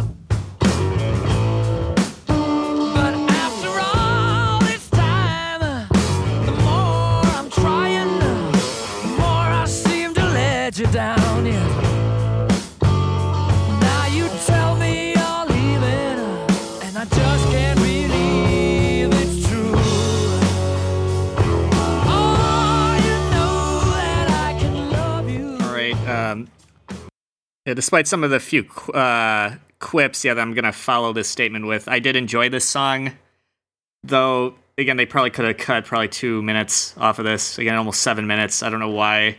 Uh, yeah, why they had to ruin. Uh, yeah, what, yeah, Mark? What did you talk about as far as where you kind of like where you're? There are certain points where you're fine, and then all of a sudden you kind of fall off the. You know, where we will rock you at two minutes was perfect. Not to say this would have worked at two minutes, but I'm saying maybe for five minutes, maybe at the most, not almost seven minutes. Yeah. All right. All right. So anyway, so again, I uh, uh, I enjoyed it for the most part, but again, you got a lot of uh, influences kind of inf- infecting kind of various parts of the song, like that main riff. I love it, but it reminded me of um, "Rock Candy" by Montrose. Oh yeah, Um, I hear that yeah. now. Yeah, when you hear, I mean, the, the Montrose version is a little bit darker, but here I just couldn't not hear that. Yeah, and I know Uh, what again, I like it- I- there. Yeah. Uh, again, on a superficial, just uh, Doritos level, I like the riff. Uh, It's a very Doritos riff. It really is just Right. a, a foil But, uh, bag riff. yeah. I- Okay, Whatever's so- coming in that. I don't know This what comes one- in that foil bag. Chri- could be Chris is- Doritos. Could be Cheetos. Chris, is this one of the ones where you were saying because you were hinting earlier that you some some songs you liked Brian's tone and some you didn't? Uh, What are your thoughts on this again, one? I, I, I, I like the presentation, but yeah, the uh, yeah, yeah. This was my next point. So the uh, so the tone on here, it sounds like something that should have come out six, seven years earlier. It has a very early '70s tone to it. Yeah, like uh, like a Grand Funk or again or a Montrose, but not in '77, '78 where you've got kind of yeah, Eddie got right Boss- around the corner. yeah, you've got. I mean, at this point, you've got Boston. You've got a very kind of. But here, it just again, I, I don't hate it for that. I just felt like it was kind of out of place when, with the rest of the record, which is kind of pulling from what's going on at the moment. Uh, where here, it feels like it's pulling from the past. Um and again, talking about lyrics, yeah, verses are not very original. Yeah, again, it's another kind of stock. Uh, um, yeah, uh, yeah, whatever you want to call it. Uh, Hey, Brian shined yeah. hard with this one. Yeah, I think, he- I- I think it's supposed to be a three act yeah. play or like I said. I, I like like I said, it's just a meat again, a meat and potatoes, Doritos, whatever you want to call it. Song. Yeah, I, I, I I, liked it, but I, again, we're here to dissect. right. That's what I'm doing. I, I think Yeah. the thing is here is Yeah. because the majority of the album is just kind of eh. And then you get something like this, and normally on any other album, like this song would probably just kind of slot in the middle on an album that was stronger overall. But I, right. to me, it stood out more. Um, I Oh, do on see, the back half for sure. yeah, on the back half for sure. But I do see that it was rated a single. But this is one that I had never heard before hmm uh, going into this week. It's a stocks on the rise for me, and Yeah. I actually agree, yeah. happen to like Brian's tone here because it's got that. I guess to get kind of nerdy, but it's got that quack to it. Like if Oh, it you, does. No, I. If I you were like, it. on a yeah. strat and you put it like in the fourth Yeah. position, it's just it's kind of like a little cleaner than what he normally does, and I, I kind of liked it quite a bit. So No, yeah, I, yeah, I, I, I didn't say because I mean I love the early. I mean I'm a '60s and '70s rock. I mean that's my foundation. But I just felt yeah that it was just kind of a weird yeah surprise that they that he chose a rock sound that was much yeah and again a stock rock sound that wasn't Yeah. of the particular moment. Okay, if Uh, we're talking guitar on yeah. this one, then you Yeah. have you can't let his solo pass by on this one. Let me play that. No, there's some yeah. that's so ZZ Top.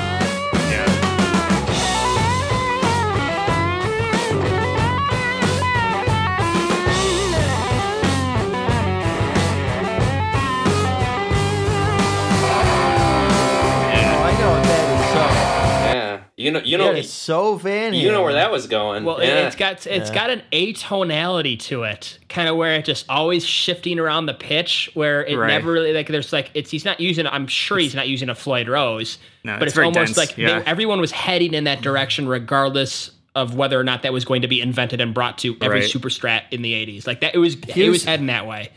He was actually tapping on that solo too, Yeah. I believe, Yep, which And is before the huge tapping explosion that you get a year later. But What did- Steve what did- would say he did it first. So Yeah. you. Yeah. I don't know why everyone tries to claim to be the original on that. yeah, who cares? What did, yeah. what did you guys think of as far as the delivery of the uh, uh, of the chorus? Like, it, I don't know. Sometimes it's laid, it's laid. I don't know. It kind of plods a little bit in certain spots. It, it my, my, my comment was that like five percent faster would have helped this song. Oh It's- yes, it's I just- was thinking about that when I was playing it, and just just a little bit more. Yeah, Just hold that I'm would ten percent faster. Would have what? It would, it would, it would have added, uh, or would have cut what sixty seconds off the song. Yeah, you're right. I mean, right, Yeah. like maybe fifty seconds. So like that, that would have been a perfect length. Really, just a little over five minutes. You know, it's it's your quality song on the B side, which doesn't happen too often these days. So True. so I think All that was uh, yeah. That's it's late.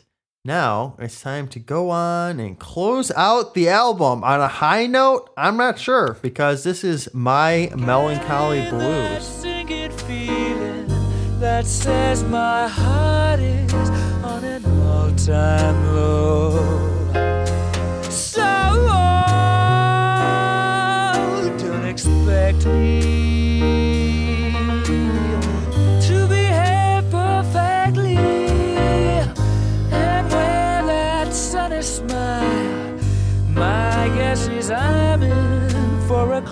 and overcast. Don't try and stop me, cause I'm heading for that stormy weather soon. I'm causing a mild sensation with this new occupation. I'm permanently glued to this extraordinary mood, so now move over. And okay, her, you gotta stop it before everyone's forehead hits the desk. All right, I, I Just- yeah just gonna go plop right onto my keyboard. yeah.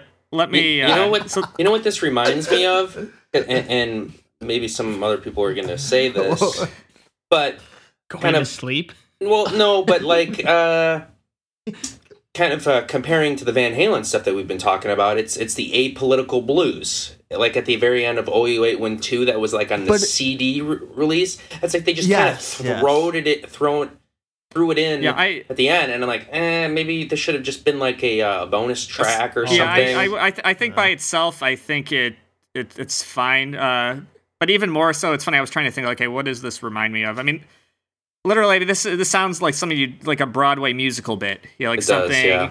Yeah, like like a, like during like a one man or one woman performance. I mean, you've got whoever. Let's just say Freddie in this uh, particular instance. Yeah, on a, in a, dark, on a dark stage. Yeah, with, with with the spotlights down on him and he's singing. It's almost like part of like a like a play or whatever. Yeah, where it's got okay, it's his moment. This is his song.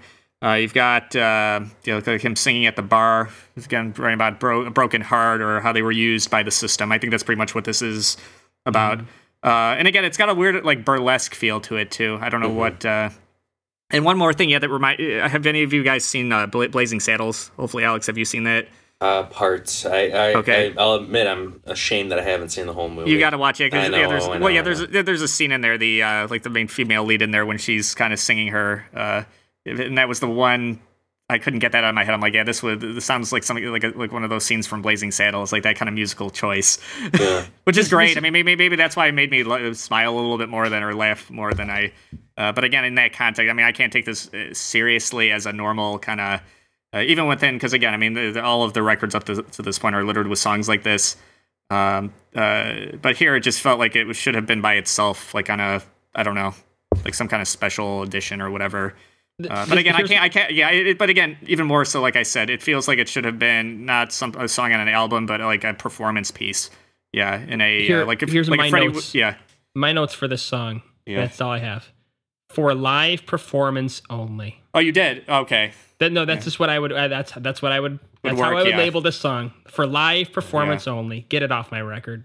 Yeah. Yeah. Yeah. This would have been a good. me I would, wanting a It's one of strong those things closer. that, yeah. one of those things that you would hear in a live show and be like, "Oh, hey. Well, that's cool. Let's uh, just just bring it out live. It's A little special treat for the Right. fans. It doesn't need to be on a record, and it, certainly does not yeah, need. to you know, be it's a funny closer. as as music hall centric as Freddie was. I'm surprised he never wrote like a uh, like a play. I mean, because this would have been a great kind of foundation for him. Yeah, to turn this into something bigger, like a full out kind of uh, Mm-hmm. stage production, not just a Man. weird three minute song. How is it that these people who are clearly competent musicians There we have go. clearly had a lot of success, you know, have clearly made comp like good albums. Like how is it they listen to this album and decide, hmm, you know what? Yeah, that, that's that's a you know I really want to snooze off you know at the end of this album. Well, that's a good- I, I want the end of my album looking like everybody's dad out there at the end. You know, that the mouth open. You know, just like in the reclining chair. That's what I want the picture of well, at the end of that's the interesting album because to I, be. I was thinking about that earlier, and I hope this makes sense what I'm trying to say. But out of the bands that we've covered, um, I feel like there's there's two bands that are like, well, maybe outside of a few albums for this one band, more of a singles type band, and then there's a band where I'm gonna say Van Halen. Yes, I realize they were like my first favorite band, so I have a bias there. But you listen to their albums, and in my opinion, uh, out of maybe like a handful of songs, everything they did was great. Like deep cuts, like full albums are great.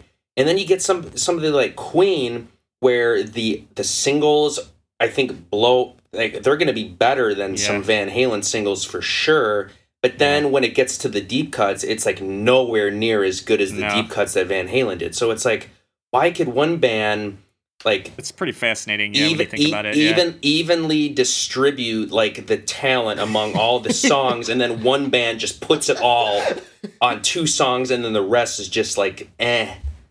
Well, and coming from Which four guys maybe- who can all write. Well, exactly. And, Yeah, and, all- and, yeah. and it, it almost seems like I don't know. I mean, Eddie was one of the greatest guitar players ever, but like I, I think I would say collectively, maybe between Brian and Freddie and and John, maybe talent wise, Queen is better collectively than Van Halen is.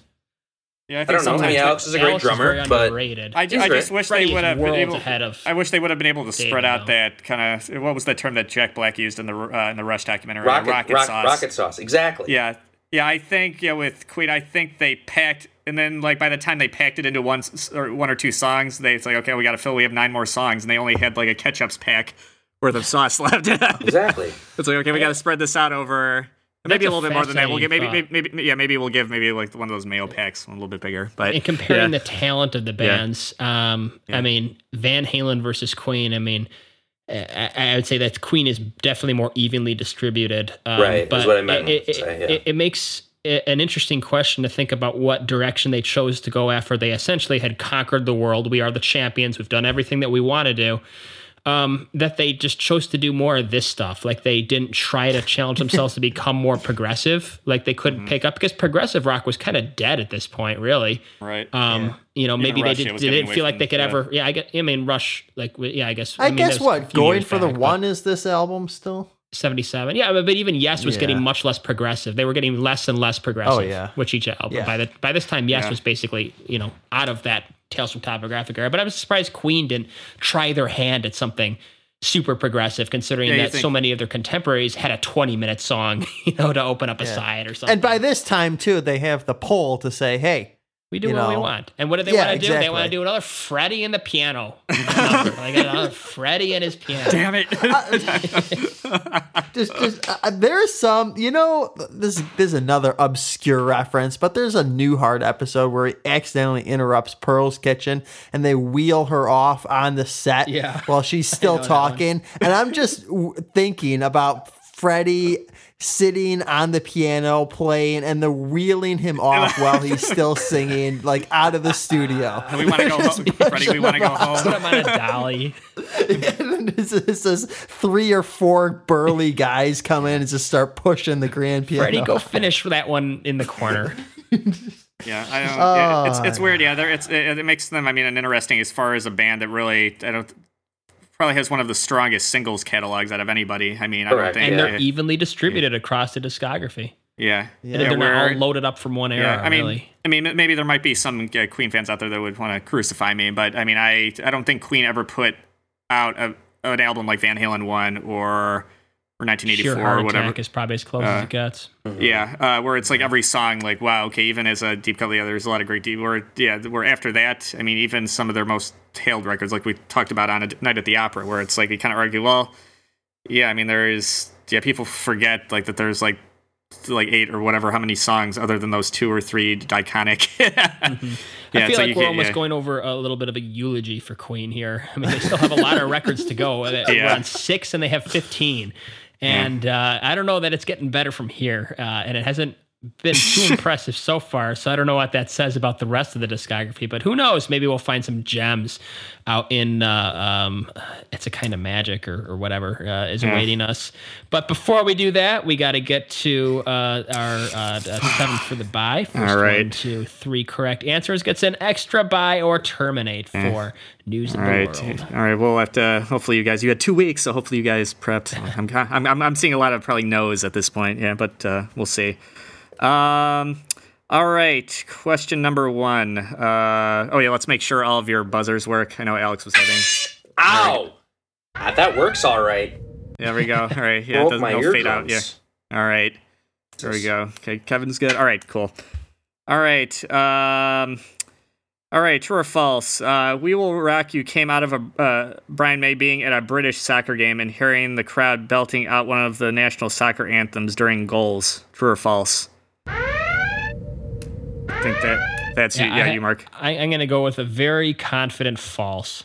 Yeah, you are correct. Yeah, it was. Um, I kind of played with the actual truth. Uh, uh, that it was a uh, uh, that it had to do with a, uh, a national soccer anthem or whatever, but it was during one of their performances actually for an encore. They would start singing that to get the band back out on stage, and then that's where Brian, I guess, got the uh, as far as uh, audience participation. Wait, so the fans would impromptu sing yeah, the soccer soc- anthem? Yeah, the soccer. It was weird. I, I can't remember what the exact. Uh, Okay, so you know what's Yeah. interesting about that, and I'm just waffling a bit because I know Kevin needs to get back online. Yeah. Um, but uh, that that kind of thing would spread without something like the internet. You know, like how do you know that you need to sing that? Like how that spreads from show to show without Sure. everybody know, like oh, that's what you do at a Queen a, a Queen right. show. I don't think it was, but at this, there was one specific show where I guess where they were really, and I yeah, they did it for a while, I guess, and it kind of I don't know, I guess that planted the seed in his brain. So, uh, but yeah, you were correct. Yeah, that was a true. Uh, yeah, we'll give you a ding for that one. All right. Uh, okay. Um, all right, true or false? Uh, unlike the last two records, which both debuted at number one, uh, News uh, just missed uh, the top spot at number three. True or false? Oh, what what U.S. or U.K. Um, oh, the UK. I'm sorry. Yeah, it was the UK. Okay.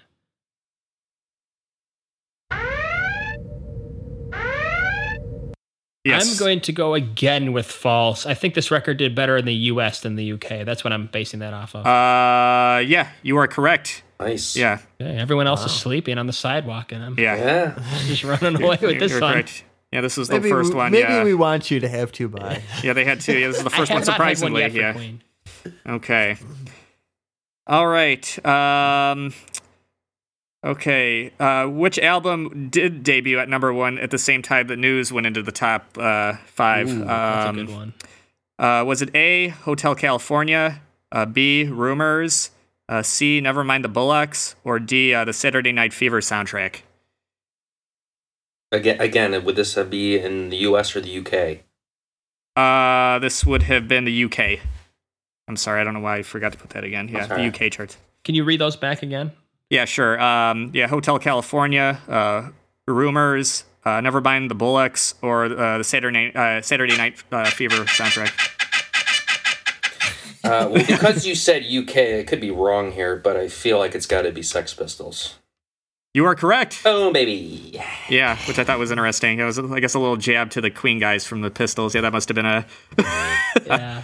I'd love to have seen that image of Johnny just running up to like to their window where the studio is and just slamming like the yeah like Yeah. the paper with the yeah yeah look at that yes little uh yeah gutters There's something uh, that rats always are- yeah. interested me about bands that coexisted, cohabited the same studio, like Pink Floyd and Beatles at the same time, and Sex Pistols and Queen at the same time. It just is just weird to think about completely different directions that were being taken, but at the same location. Okay, let's see. Um, all right. Uh, true or false? Uh, Brian May felt that "We Are the Champions" was too audacious a choice to follow up uh, "We Will Rock You," even by Queen standards. True or false?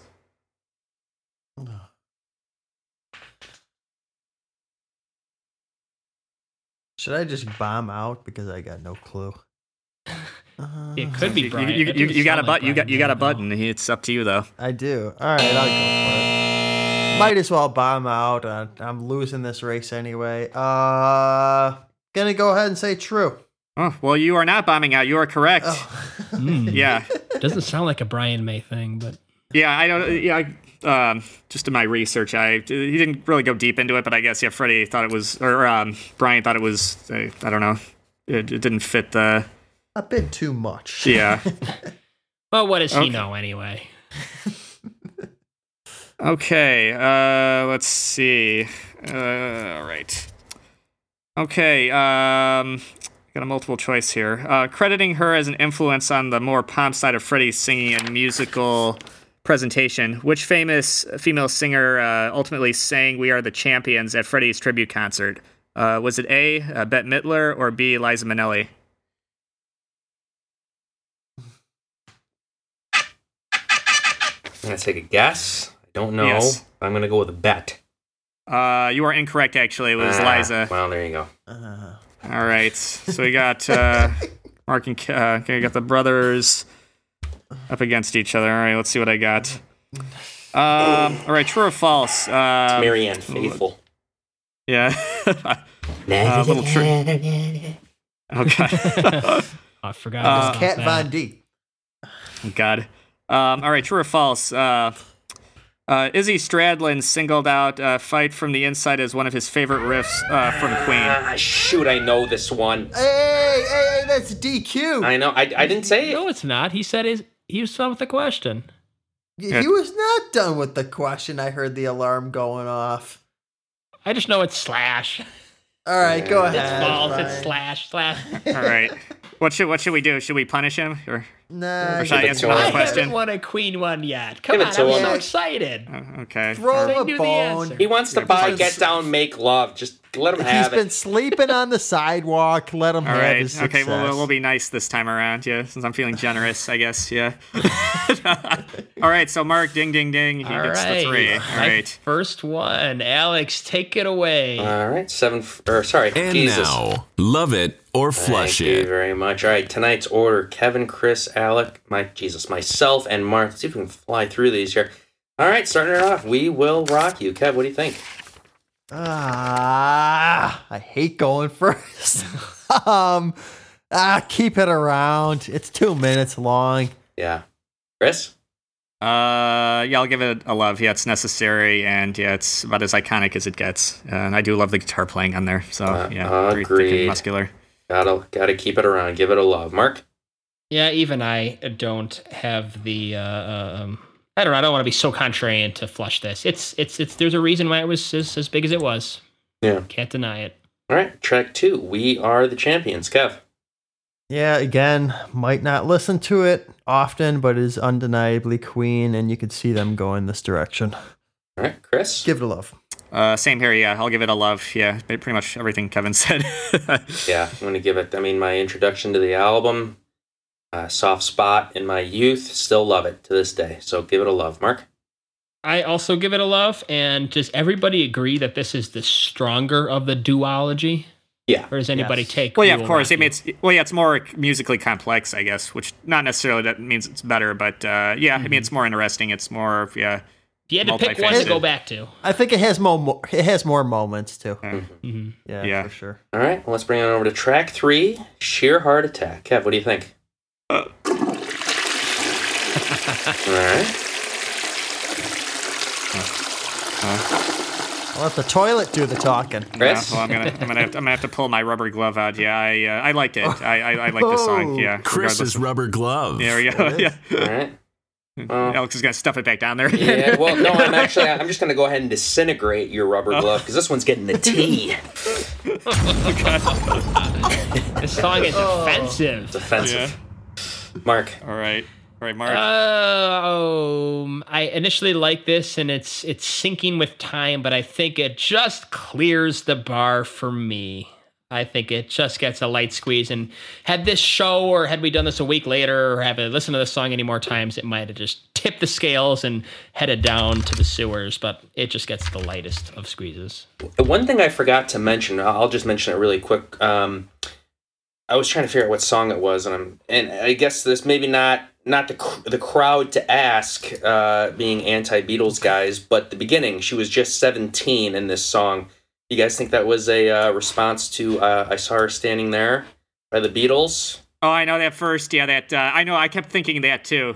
Because Yeah, it's but like weird. It's sung almost- the same way too. Well, you, you you'd love to hear like a copyright, but it's just quick enough where it kind of Yeah. We almost like you said, you almost have to go back and listen to it to see. Wait a minute, was that the Yeah. same kind of? You but know it's- something about this song too is why do I hear after the sheer heart attack, Jack?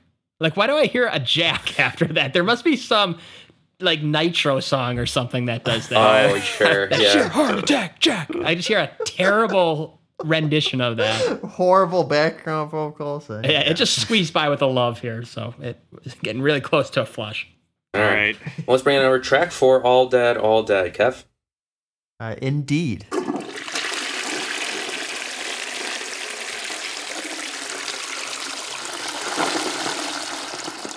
All right, Chris. Uh, yeah, Sam. Yeah, keep the flushing going. Yeah, it, uh, with a sad song about dead pets. Yeah, he kind of dropped the ball. Yeah. Yeah, Yeah. this one's this one's tricky because this one I was the last song I had notes for, and I was actually kind of scrambling right before the episode. Like, what do I? What did I think about this one? And I put like just kind of like a sympathy thing, but the discussion really didn't help it. So let's just keep the train going, I guess. Well, Alex terminated Chris's rubber glove, so I don't have one. So this one also is heading down to the sewers. A universal flush. And a song that, I don't know, I think we've done worse songs that have been universally flushed, but uh, yeah, this one resonated with nobody. All right, let's bring it on over to one of the other singles on the album, "Spread Your Wings." Kev. Again, uh, nothing groundbreaking, but you know, a decent ballad. Um, I hate to say it's nothing but fine, but I guess that uh, that gets a like. Yeah, So give it a love. Chris. Uh, this is actually going to be my uh, my buy for the record. Um, this is one that went from obscurity and really couldn't I couldn't get it out of my head. So I got a And it's just a fun song, as goofy as it is. Yeah. All right. Um, I will give it a love as well. Uh, it was nice to discover this one. Maybe not, maybe not my favorite discovery on the album, but definitely a strong one. And I feel like the uh, the singles were well picked. So, uh, Mark. Yeah, the whole Rob Schneider, Ben Stiller-ness of the Yeah, yeah. soundtrack placement of this kind of saves it for me. I don't know, Right. something about choosing a song uh, that's 30 years old in the mid 2000s to place into your movie, but it fits well. I don't know where it would fit, but uh, enough for a love. All right. Um, yeah, and track six, "Fight from the Inside." Roger Taylor's contribution here. Uh, Kev, what do you think? Man, not one of his stronger ones, but uh, again, probably one of the ones I remember when I'm looking at these uh, songs here. So uh, it's gonna get a light squeeze. All right. Uh, where are we at next? Chris, what do you think? Uh, yeah, same thing with me. It seems like Kevin and I are very close in our opinions for the uh, most part, with maybe one exception. But uh, yeah, it's uh, not the strongest Roger track, but it's it's got a groove, even if it is derivative. Yeah, Yeah, this one, all I wrote was sounds a lot like Billy Squier. Lee Squier. It's so, funny that you uh, got. yeah, let's let's go ahead. and Maybe just get rid of that one. Sorry, Raj.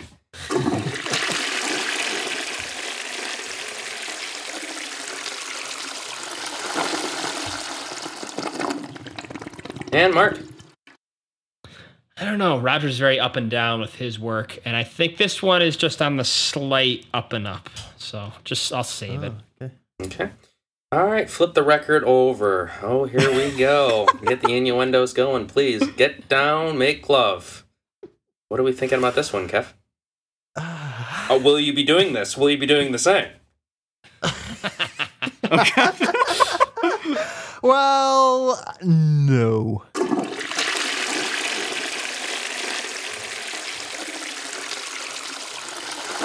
That sci-fi bit. No, it's just a, now that it reminds me of the whales. Just like it's, I, wa- yeah, I, not want to know, like, like who in 1977 thought that this would be like a good song to put on to like get to get her, uh, his girl in the mood or whatever. yeah, I, I can't imagine this would end the date very quickly, especially with all the weird sci-fi stuff at the end. So what does that mean, Kinda- Chris? What are you giving it? Uh, You know, I'm gonna give it a light squeeze just because I love the moxie that Freddie had just to go all out on here, and I do kind of remember like in the verse sections, it is kind of a weird, catchy kind of yeah, it's got this weird catchiness to it that it shouldn't be there, and it kind of makes me feel a little guilty again for liking it. But uh, yeah, I gotta like it. I, it was one A of the few songs. shameful Yeah, like. a shameful like. Yeah, I'll, uh, it's just Guy's it's, in a parking lot. The next thing he knows, after the sci-fi sounds, the door slams. She's in in a taxi home. right. oh God, yeah. That's Could be it. like We're Boogie done. Nights too in the parking lot. Yeah, this, this Oh, is not boy. this is not a song for 2021. Let's just put it that way. Yeah, for yeah. Well, yeah, this one. Sorry, Fred. I got to get rid of this one as well. Why is that flush sound louder? the bowl of it was just, you just hit a lot It's of- it's like a intensifying. It's airport toilet or something. Mark, God. Mark, what do you think? Uh, yeah, I think that this belongs on a playlist. Oh, there it is. he did it. I Oh Of god, it's so course. quintessentially Yeah, so Queen. did it. It really is. It like if kinda you is. can't get past this, then Queen might not be for you. It's a good litmus test in the middle of a playlist. Not. Maybe it's not. Maybe it's not for a lot of people. It made, it made me can't it, smile. That's why can't I, handle yeah, I I can, couldn't I can it. handle it. It's just, uh, I don't know, kind of whatever for me. But anyway, all right. Uh, let's move it on over to the um, Doc and Trey Blues Rocker, sleeping on the sidewalk. Kev, what do you think? You know, I was really, I, I thought I had things planned out here when we started the Love and Flush It, but I, I guess we don't because I, I'm going to do it. I'm going to tee this one up. There it goes. There it goes. See you later. Adios. all right, Chris. Uh, same with me. You can terminate it. Uh, Oh, It's two seconds. Right? It, it, it I doesn't was like, not it- expecting that. right. If, if if if it was removed from the record, I, it wouldn't. It wouldn't. If, it's the one song that wouldn't affect. If, yeah, the record if it was there or not. Yeah, I mean, you That's removing true. it doesn't change the. It, it- I mean, at least with all dead, all dead. I mean, I, I mean, at least I mean there was okay. He put.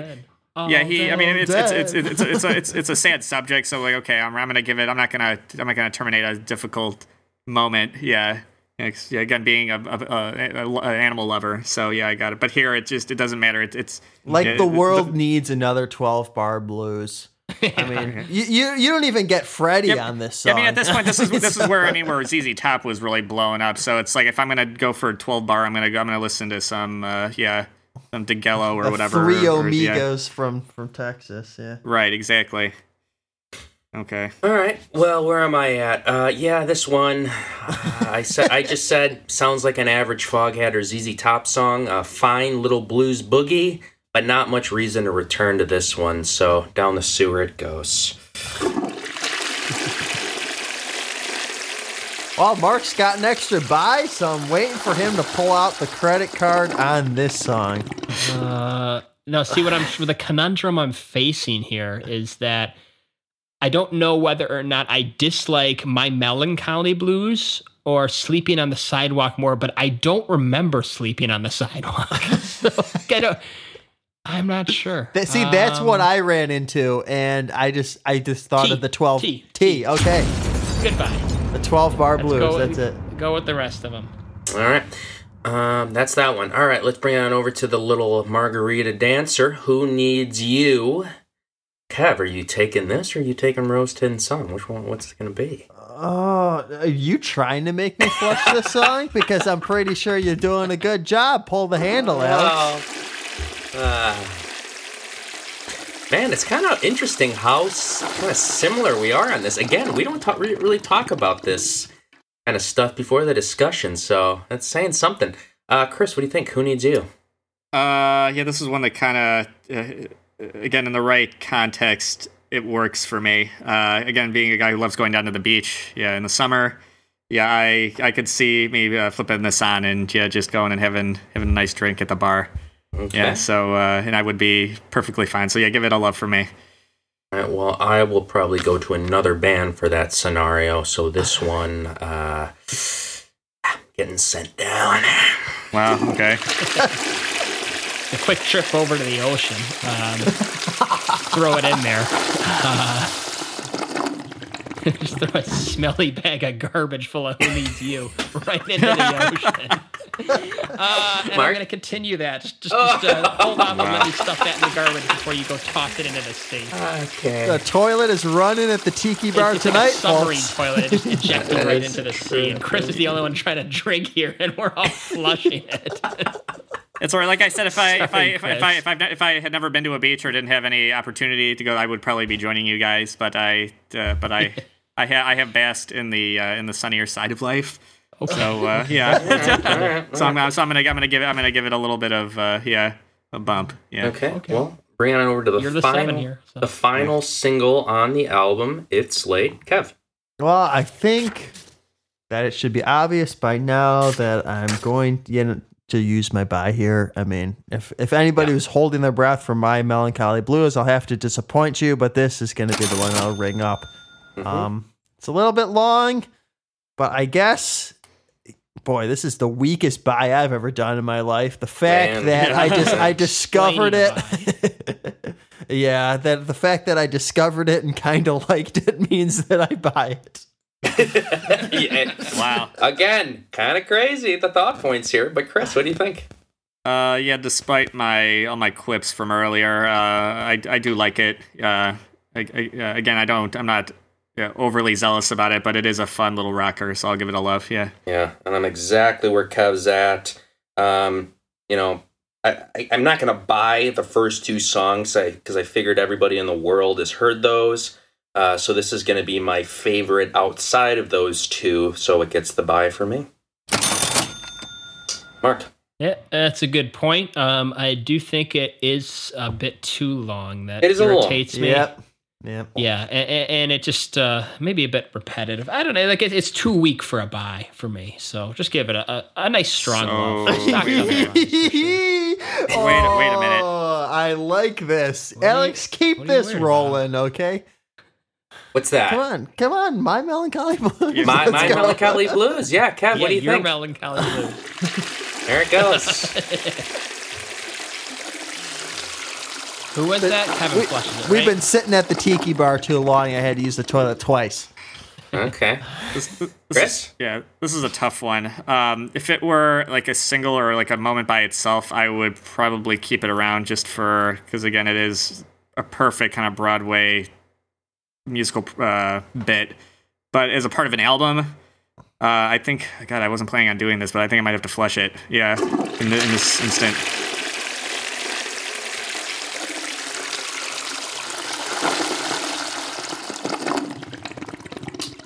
Yeah, I'm gonna do the same. See ya.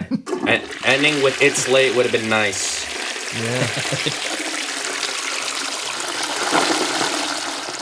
Sure would have been a poetic way to end the album, and that's how my album will end because this one gets the T. Boom.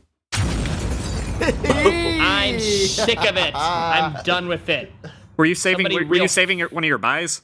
No, I have I had two T. He used. Oh, you the did? two Okay. T's. I Wow. used When's the last time that happened? I can't. Somebody Yeah. wheel Freddie off a cliff. Something something sounds like there might be some changes in ratings now. What do we think?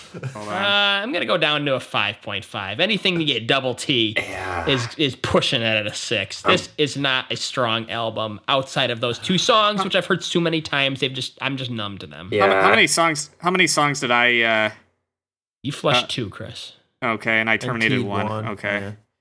So I might, yeah, I think I might stick at my seven out of ten. Yeah. I didn't think I was gonna go this low, but I think I'm gonna go down to a four point five. Wow. Yeah, you have a lot of flushes. So I guess I'm the only Uh, one I who have kind of saw quite a lot good. of flushes too, don't I? You have just one less than Alex. Ah, I guess. And that one is Get Down, Make Love. That is the one thing that is saving this album.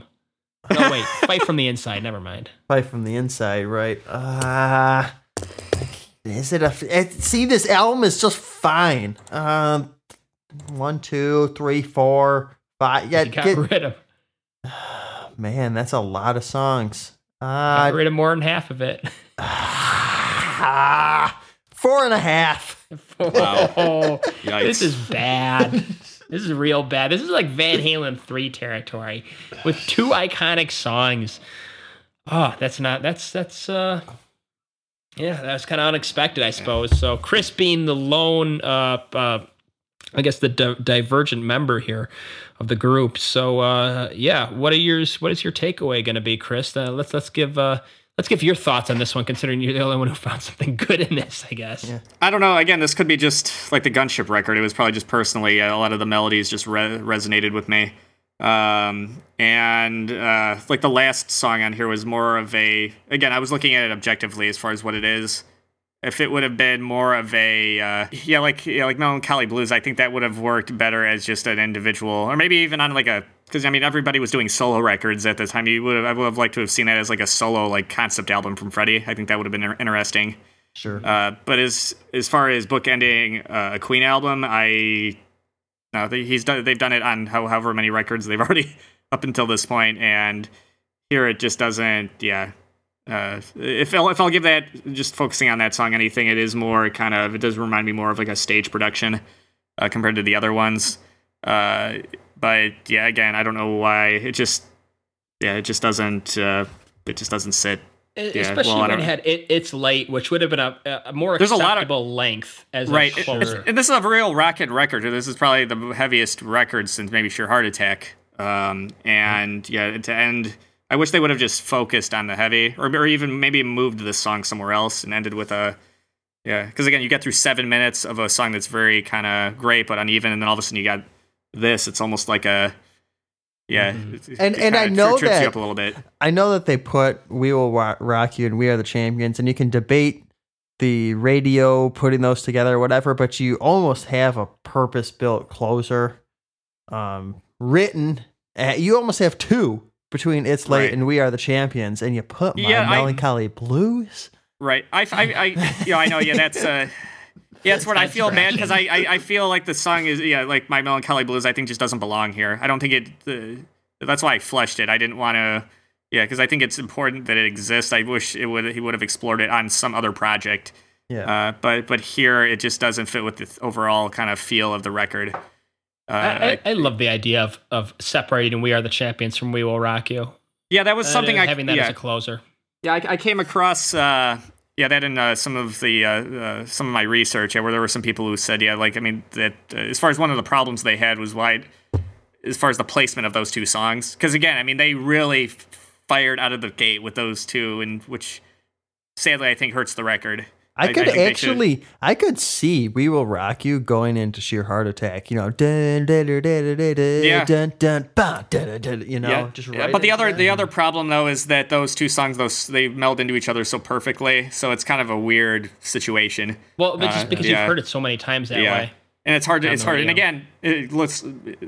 I don't know. I guess did your does your dad remember listening to this record when it came out? I don't. know. You can probably talk to him or It's a good question. I'm uh, just sure to, yeah. I, yeah, because I, would be interested to see. I mean, from him, what he was, what seventeen at that time, as a seventeen-year-old. Like, okay, could he have seen? Yeah, uh, but it's hard. I mean, they really. I mean, it's almost like punching you in the right, right straight in the forehead with those two, and it makes you kind of Mm-hmm. forget about the rest of the. Uh, and as far as thinking outside, like, okay, what can we do anything else with these songs? Can we move them around? I don't.